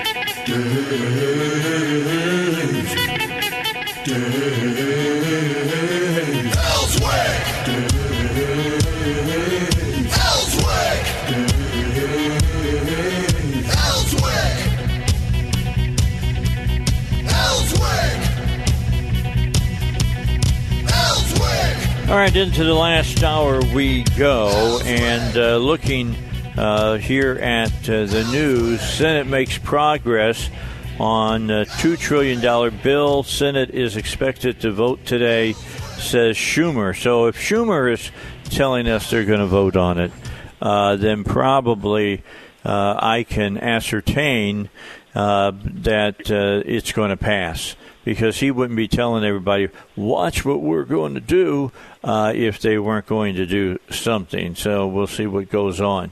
If you haven't heard, the uh, Tokyo Games, the Olympics, have been put on home, uh, hold for at least until next year uh, due to the uh, pandemic that is uh, hope happening at this point. Fox News is hosting a virtual town hall with Trump uh, today, his task force as well. Let me get you more information on that quickly. Uh, Fa- Fox News Channel. Eastern. Yeah, it's 12 o'clock Eastern, 11 o'clock our time. Uh, so the uh, president and his team will be answering text and video questions that you submit as far as that's uh, uh, is way it, it, it's going to go. By the way, uh, Rush, who comes on at 11 o'clock our time, uh, Ru- uh, Todd Herman will be in uh, for Rush today, just so that uh, you're aware of that. Again, the Japan Japan's prime minister is saying that he wants to have a uh, one year wait now uh, for the Olympics. That's a good thing for the athletes. The athletes right now didn't know whether uh, to to get into the hard part of uh, their workouts and uh, uh, things to get ready for the Olympics or not. This gives them at least a, a timetable uh, to reach, and I would hope that uh, by a year from now we'll have this particular virus under enough control uh, that we won't have to worry about having the Olympics in 2021. All right, so the big story locally that's going on right now, just so you'll know, I got a text early on today uh, and came from one of my sources. Let me pull it up for us so we can uh, look at it. And let me get it here. I got to find it. Here it is. And it says, let me read this to you, Elizabeth, because you'll want to hear this. Um, This is from Min- Missy Thomas Irvin, uh, Senator Irvin, uh, up in Stone County. It is critical that we, the legislature, give at Asa Hutchinson the ability to make all uh, decisions as quickly as possible to support our healthcare workers and system on the front lines. I expressed that we needed a special session on Saturday to give him the tools to do this. And just a moment ago, I saw, saw where the governor has now asked uh, for a special session on Saturday. The Capitol has been closed uh, by the Secretary of State. Evidently, he'll open the Capitol up for the uh, uh, Senate and House to come in. No word at this time if they're going to allow people to come in to watch what's going on with their government. Your thoughts on that, uh, uh, Elizabeth? Well, this goes along with what we're seeing in today's news also that he is publicizing that Arkansas is expecting a $353 million budget hit from, you know, the coronavirus. Um, I didn't see that they were going to meet on Saturday. I hope that they have cleaned and set up the legislature appropriately for social distancing. I truly do not want to see our legislature become ill. And uh, we have a fiscal session also coming up soon. I don't know how this is all going to work together, but he has cut our state budget by $353 million in anticipation of the money that needs to be spent to keep people um, employed. It's uh, getting getting real. Yeah, the uh, you sent me a story here that uh, has been posted by Arkansas Online uh, because of changes brought by the uh, COVID nineteen. Uh, the the governor is talking about cutbacks. However, how much did we have in the rainy day fund? Uh, Does the story go into Mm-hmm. that? Because I try to go to it and it, it blocks me out because I don't have our our password and, and you don't have your sign in right now. Yeah, so I can't see the story more than a few seconds. Thank you, Arkansas Actually- Online. Uh, don't think it says anything about. Let's see. He plans to call a special session before the fiscal session on April 8th to authorize him to tap into 173 million in unallocated surplus funds to Okay. help fill budget holes and potential needs. Uh, DF&A is saying that we expect Arkansas expects to collect about 160 million dollars less in general revenue than originally projected because of the slowdown. Let's call it. Um, he's also, of course, extended the state tax deadline from April 15th to July 15th to mirror the federal tax de- deadline. Correct. Uh, it doesn't say anything about the rainy day fund. Um, gosh, I don't have that at my fingertips, but let's see if we can look it up. Yeah, it would seem that if they need additional funds, they've got them because they've been ahead of the curve quite a few times each uh, each quarter. Now, on top of that, nothing being said that he's going to ask for any kind of tax increase in this. Correct? Well, not at this moment. They're not saying that. Um, you know, it's pretty easy to find some quick stuff here. See an article also from Northwest Arkansas Online, which is the Northwest Arkansas version of the Democrat Gazette. It was back on March 22nd. Back on March 22nd, which was Sunday, uh, says Arkansas is the seventh worst among the states in the number of days of operating expenses that its rainy day funds would cover. And it says here that our rainy day fund will, um, let's see, it was created in 2016. At the end of fiscal 2019, Arkansas's fund, reserve fund, had enough money to cover 9.9 days of state spending with 153 million dollars. Okay. So we're we're what a couple hundred million short. Yeah. it's pretty serious.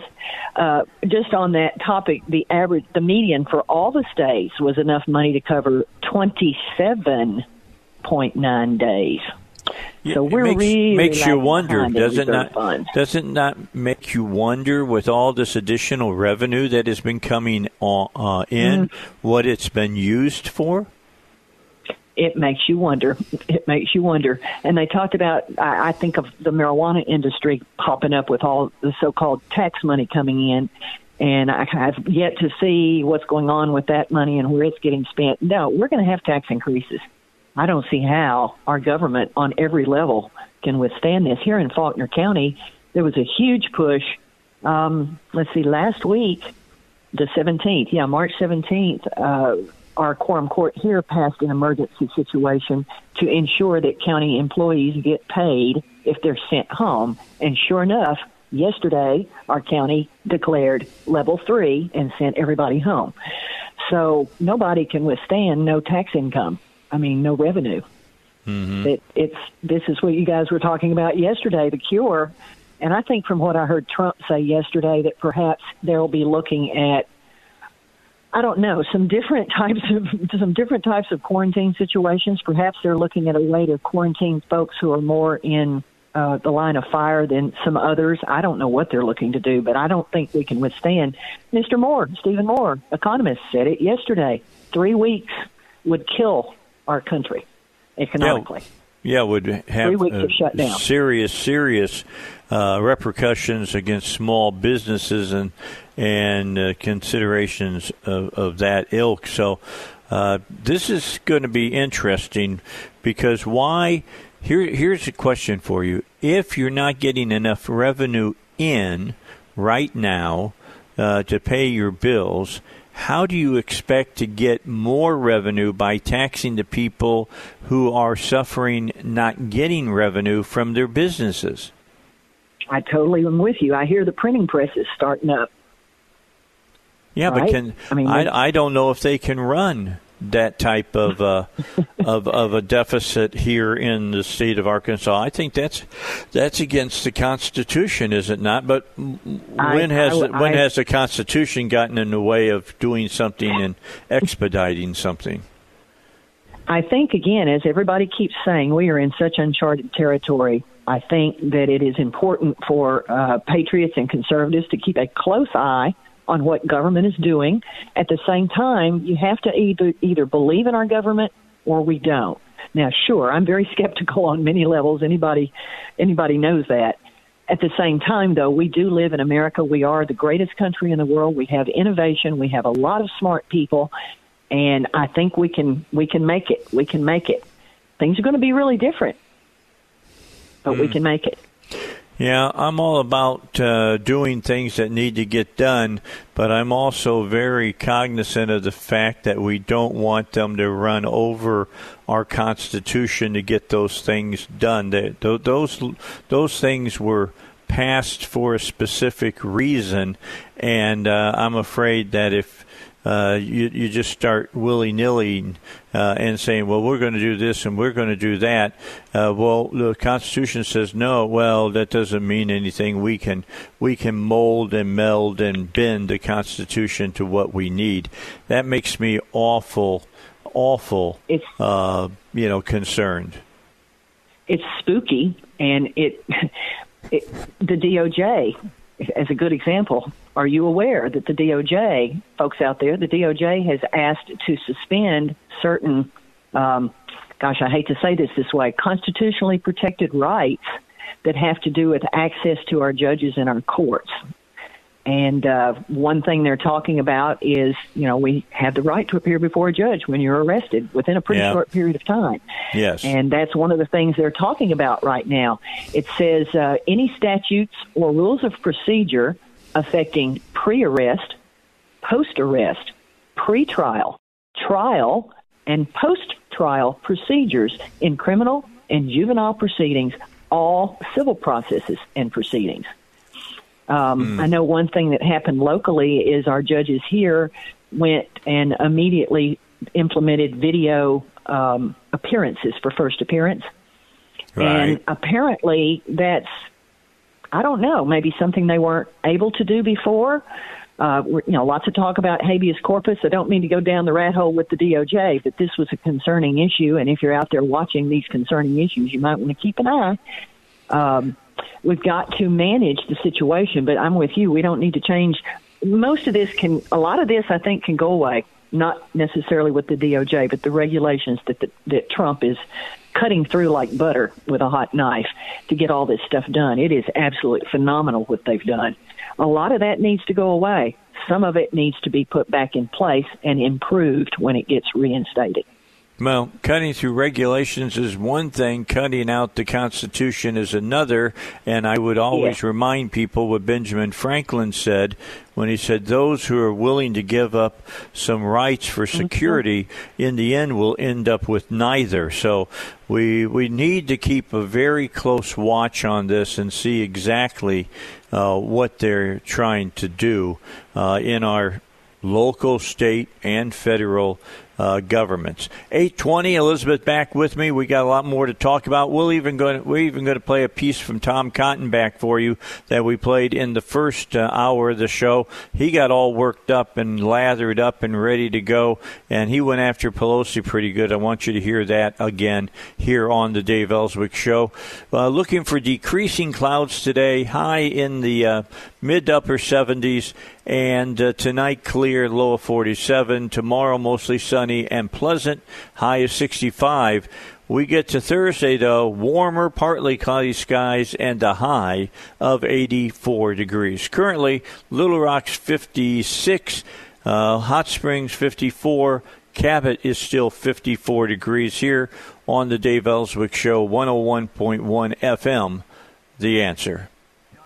All right, back with the uh, Dave Elswick Show, 824 uh, on a Tuesday morning and uh, 54 degrees in Cabot and Little Rock right now, looking for a high in the mid 70s under decreasing clouds. Uh, the high temperature today, about 3 in the afternoon, is what we're looking at. Tonight, clear and a low of 47. Tomorrow, it's going to be nicer, mostly sunny, pleasant, high still 65. But then on Thursday, things really take a turnaround. Warmer, partly cloudy, and a high of 84 degrees. Now, trees are really budding up, so keep in mind that allergies are going to start making themselves uh, known.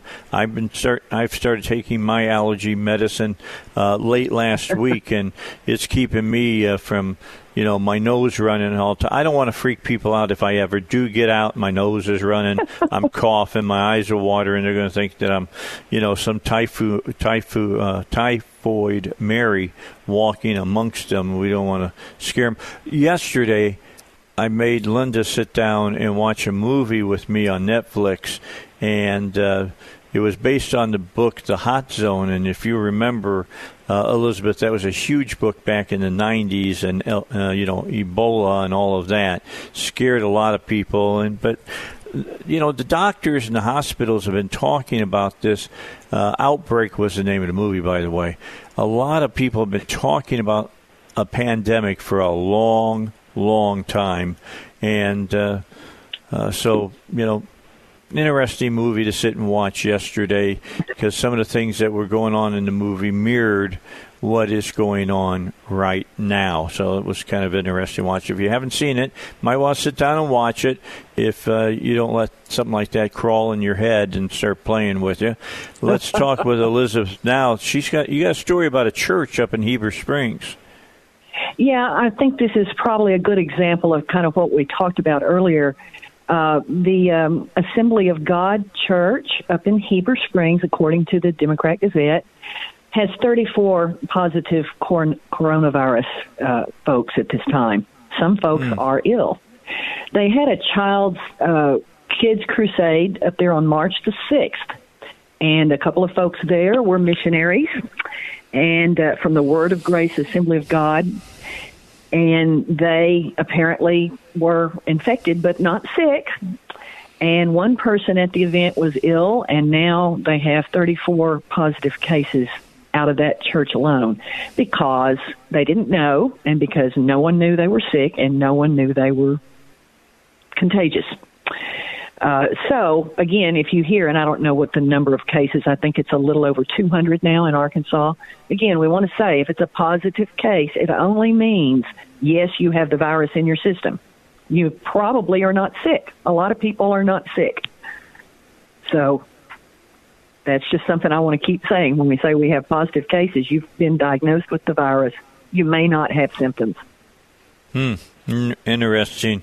Uh, big story coming out now that the president has put his foot down on Democrats' attempts to advance their leftist political agenda by hijacking the coronavirus relief bill and filling it up with uh, partisan demands, or they're, they're turned it into a Christmas tree. They're trying to uh, put a bunch of Christmas ornaments, and we're going to talk more about that uh, when we come back. Got Sean Hannity coming up here in uh, just a moment, and uh, he'll talk a little bit. Uh, but we want to come back, and I know that Elizabeth, you have some of those demands. Uh, when we come back, we'll hear from Tom Cotton from yesterday in the well in the Senate, and uh, how he was reacting to what the Democrats were doing. Uh, the president made his announcement late last night after Democrats ruined an opportunity to advance a 1.8 trillion dollar uh, bill on Sunday night. Uh, quote, Republicans had a deal until Nancy Pelosi rode into town from her extended vacation, Trump wrote on Twitter, the Democrats want the virus to win. Question mark. They're asking for things that have nothing to do with our great workers or companies. They want open borders and a Green New Deal. Republicans should not uh, agree. About an hour later, Trump, quote, retweeted an article from National Review that was titled Congressional Democrats Add Last Minute Ideological Demands to the Coronavirus Relief Package. Trump wrote, This will never be approved by me or any other uh, Republican. So um, the president's showing a lot of resolve. A lot of Republicans showing a lot of resolve. Let's see what Schumer has up his sleeve. He says they're going to do something later today, and I've been watching to see if they've started working on that or not. Uh, when they do, we'll try to bring it up to you and talk about it. All right, time right now for Sean Hannity. Let's get his morning update. It's going to be interesting as we watch this whole thing with the uh, uh, relief package, this $1.8 trillion uh, release, uh, relief package that's being prepared by the Senate. After they strip out all of the uh, Christmas decorations and ornaments that's been hung on this uh, tree, it's going to be interesting to see how far it falls from 1.8 trillion uh, dollars. Like $35 million is in this thing for the Kennedy Center. And Tom Cotton was not happy about what the Democrats are doing. He went off yesterday in the well of the Senate. This was what it sounded like. Why would they not even start debate? Not even start debate. Remember, that's all we we're talking about here over these last 18 hours. Why would they risk your life and your loved ones' lives and your job and a lifetime of retirement savings? Well, now we know. Now we know. Nancy Pelosi is circulating a 1,400 page bill that she wants Congress to pass, that she claims will help save this nation from this terrible crisis. 1,400 pages. It's almost three times longer than our legislation, by the way, to give you a sense of what might be in that bill, because let me tell you, she's not hiding the good stuff in her bill. I don't have 1,400 pages here, but I do have a few pages. Let's just go through what is a priority for Nancy Pelosi and the Democrats as they dither while Americans die. Corporate board, board diversity. The Democrats want to impose quotas for race and sex on corporate boards.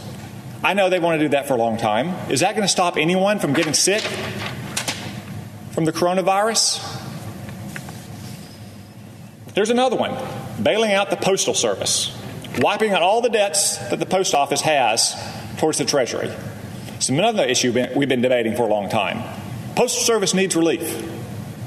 And I greatly respect and praise the hard work of the men and women who are still delivering the mail. But is a survival package for the coronavirus the right time to be talking about Postal Service debt to the Treasury? Oh, here's another one $10,000 minimum, $10,000 minimum of student loan forgiveness across the board. Another ideological wish list item for the Democrats. What does it have to do with stopping a pandemic, especially when Donald Trump has already waived student loan payments for Americans who are affected by this terrible pandemic? Yeah, there you go. Tom Cotton going off and throwing papers up in the air and all. kind. If you can't, if you haven't seen the video, you got to see the video. It's pretty good. Tom was at on your uh, Facebook. Yeah, it's out there for you to look at on the Facebook page. Uh, a great piece uh, to look at and to be proud of your uh, state senator uh, and what he brought to the table. Now, you're bringing some more to the table as well, uh, Elizabeth. You've been doing some, uh, you know, fact finding during the time the Bible guys were on. What did you find out? Well, it's quite a laundry list. You remember the Obama phone uh, plans? They want one billion dollars to com- you know continue with that and expand that program. Uh, something that's very alarming is the mandated parts about voting, same day voting, voter registrations, early voting, and then do you remember ballot harvesting? That's where somebody can come through your neighborhood and gather your ballots, supposedly, someone you don't even know, and can turn in all those ballots on your behalf at the polling place. So those are all mandated in the bill. Of course, the post office bailout Senator Cotton just spoke about, that's because they're taking such a hit, you know. Um, non immigrant visas automatically extended for whatever length of time they were originally. Just click, you know, snap your fingers, that's done. Um, barring colleges from providing citizenship information on their students. They will be not allowed to provide that information. Yeah, but that's to save a remember lot of money. Oh yeah, yeah. But remember, the corporate boards are also mandated in this bill. This is Nancy Pelosi's Christmas tree thing. Corporate boards have got to report and must select their boards on basis of the color of your skin and your gender for the next five years, and you'll have to report that regularly to the government and let them know how you're going to handle that. Yeah, by the Um, way, did you also see that on every corporate board there's supposed to be a union member? That too. There's a lot of union protection in here. Um, the thing that I got really going about early this morning um, created creates a digital dollar and the establishment of digital dollar wallets. This is Bitcoin. This is faux fiat money cryptocurrency. If you uh-huh. are eligible for money in this bill, you will be automatically set up by this bill with a digital wallet and they're trying to push people, of course, into using non-gold backed security, you know, money. I'm not sure what I think about cryptocurrency, but I don't think we ought to be running our government with that in mind. There are some really alarming things here, and I guess what I got alarmed about on top of everything else is it's very clear that this did not spring up overnight these people, this bill didn't just magically appear in a few hours' time. They have stuffed it with everything they've ever wanted to do for several years. That means that when they were negotiating with the Republicans and American people the last two or three days, they either lied to us or did Nancy Pelosi not even tell her own representatives and senators who were in these working groups at the at the Capitol last week at the on the Hill there were several, four or five working groups in the Senate. I'm confusing myself. In the Senate, four or five working groups. All the working groups reported over the weekend how wonderful progress was being made on bipartisan agreements. And then Pelosi walked in and blew it up. Yeah. So I'm wondering, did she lie to her own senators or did they know and negotiate in bad faith? Which way was it? Either way, it pure D stinks. Well, yeah, it's uh, the typical Democrat way. Don't let a you know um, something like this pass without using it to forward uh, your agenda. Uh, Steny Hoyer. What did they? They're they're they're saying that he made the statement that this was their opportunity to remake the country the way that the Democrats wanted the country to be made. Now that in itself is. Uh, I'll take that back. It was James Clyburn, House Majority Whip. Yeah, Clyburn uh, said, uh, "quote This is a tremendous opportunity to restructure things to fit our vision. That's not what Well- this was for." Of course not. This is the same man that coronated Joe Biden as the candidate to be. And again, the extent to which they've gone here is just really taking my breath away. I mean, how much further can these folks go? They have totally refused to accept the results of a due, you know, a duly conducted election in our country. They have done nothing but obstruct and resist, and now they're doing this to us. How long are we going to put up with this? I'm just, I'm just on my ear. When you have the other side of Congress who will not negotiate in good faith, who will not follow the structure of how our government is supposed to work, what are we going to do? I'm glad Trump's put his foot down. Well, yeah, that's the key. Look, the the Republicans have been putting their foot down as well. All you got to do is listen to Cotton, and was it Barrasso also went off on this yesterday, as did uh, the the Senate uh, leader uh, McConnell. So uh, they're not only saying no, they're saying hell no to the Democrats, and evidently it has worked because Schumer now sounds like he uh, kind of appeared in front of the media with his tail tucked in uh, between his legs uh, after taking, I guess, a pretty big beating from the president. Don't know what goes that- on behind closed doors, but I'm assuming that happened.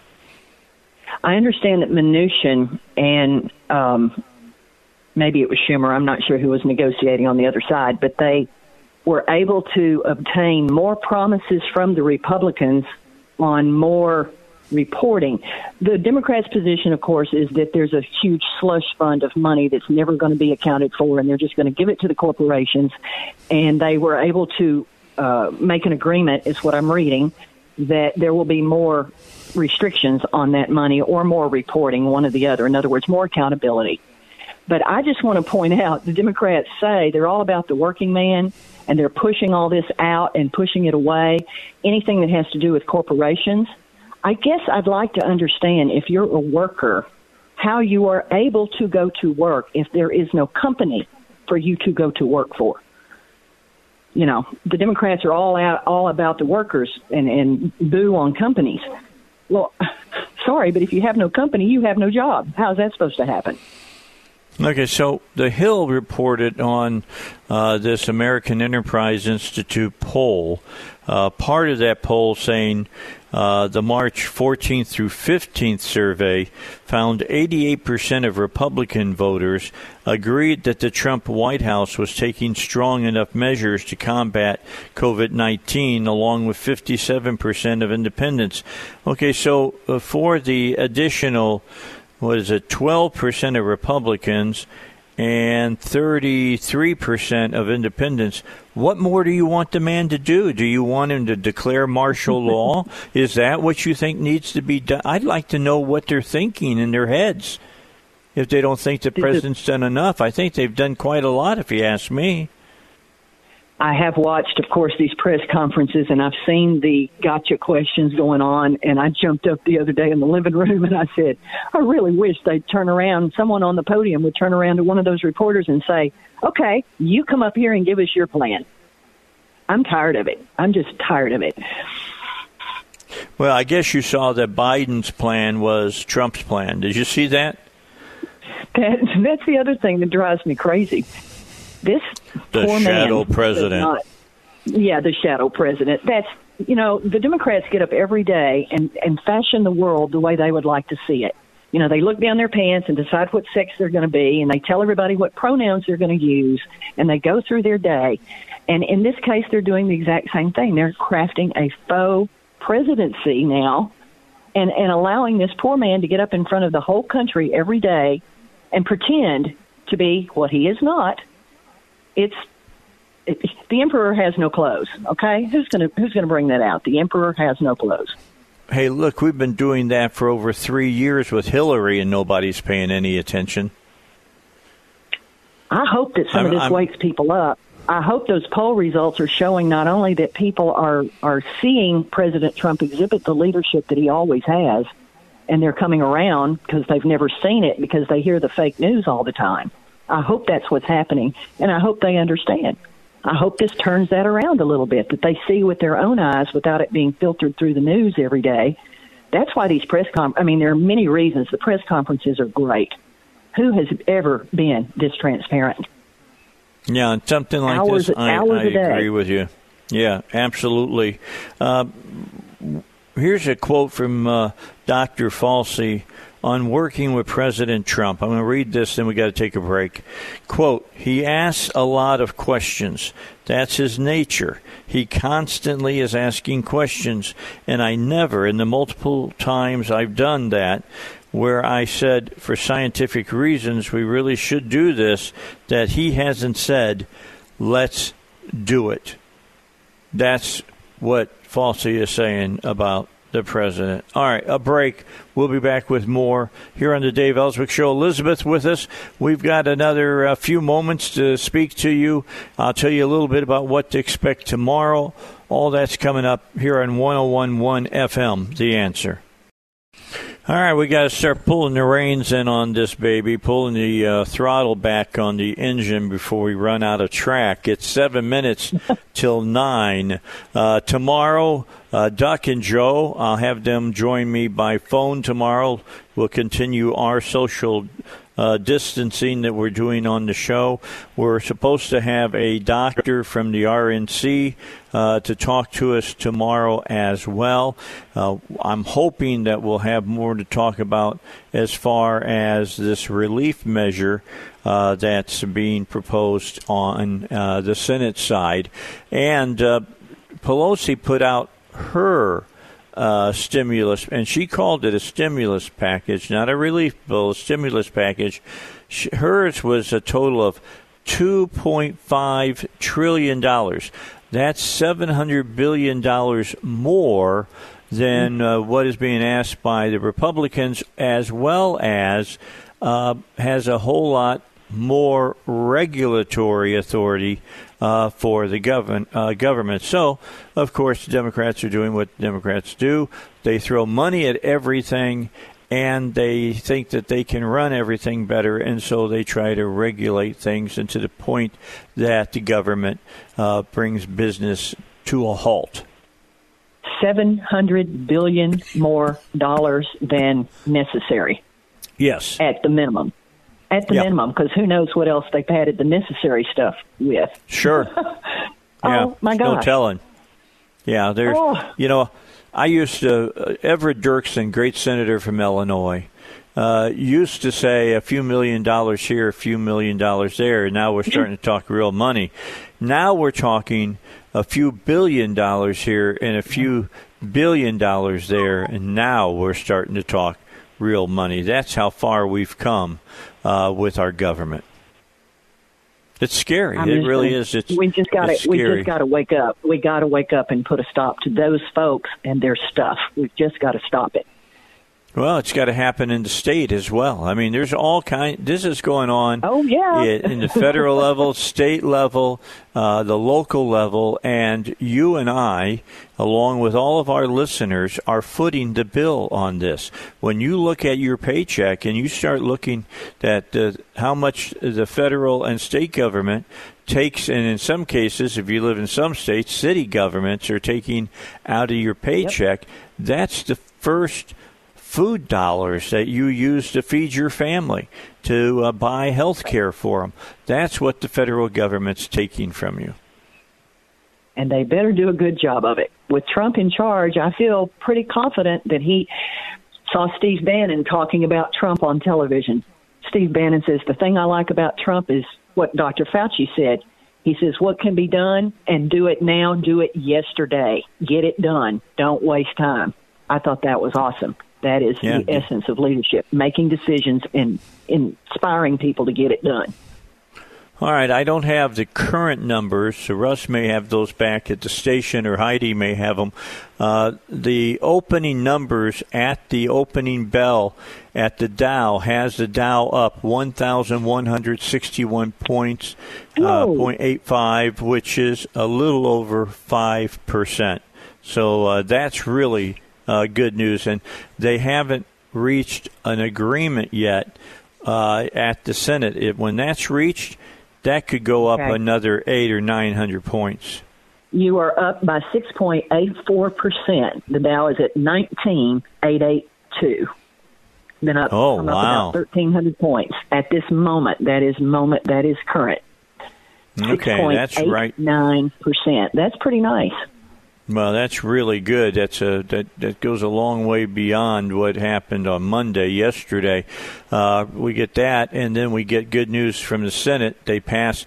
I'm going to tell you right now. They pass the bill, it goes up. They don't pass the bill, they're going to cut Oh, the legs right out of it. Yeah, It's They'll- going to tank they'll it. cut this the legs. why McConnell yesterday set one of the votes. He said, "I'm going to set the, the you know the next vote at that moment. The next vote at 15 minutes after the markets open Monday morning, and we'll see what you think." Well, it didn't help. He Mm-hmm. had to delay it anyway.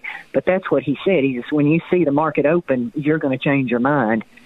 Um, gosh, these games that we see right now, they're going to vote hopefully today. But if it doesn't go well, it will tank even more than it has. That's for sure.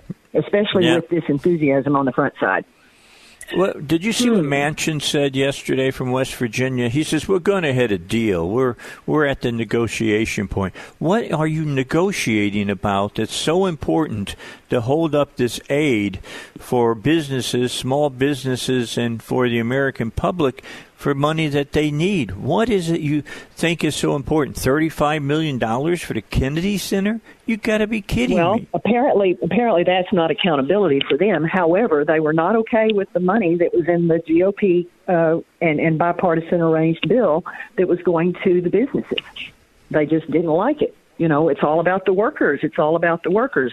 Shades of Bernie Sanders. I'm just going to say again, like a if true you have Marxist. no business, yeah, if you have no business, where do they expect the workers to Yeah. work? Yeah, you don't have a place to work. I'm with you. All right, Elizabeth, thanks for being with us today. I appreciate your time here on the Dave Elswick Show.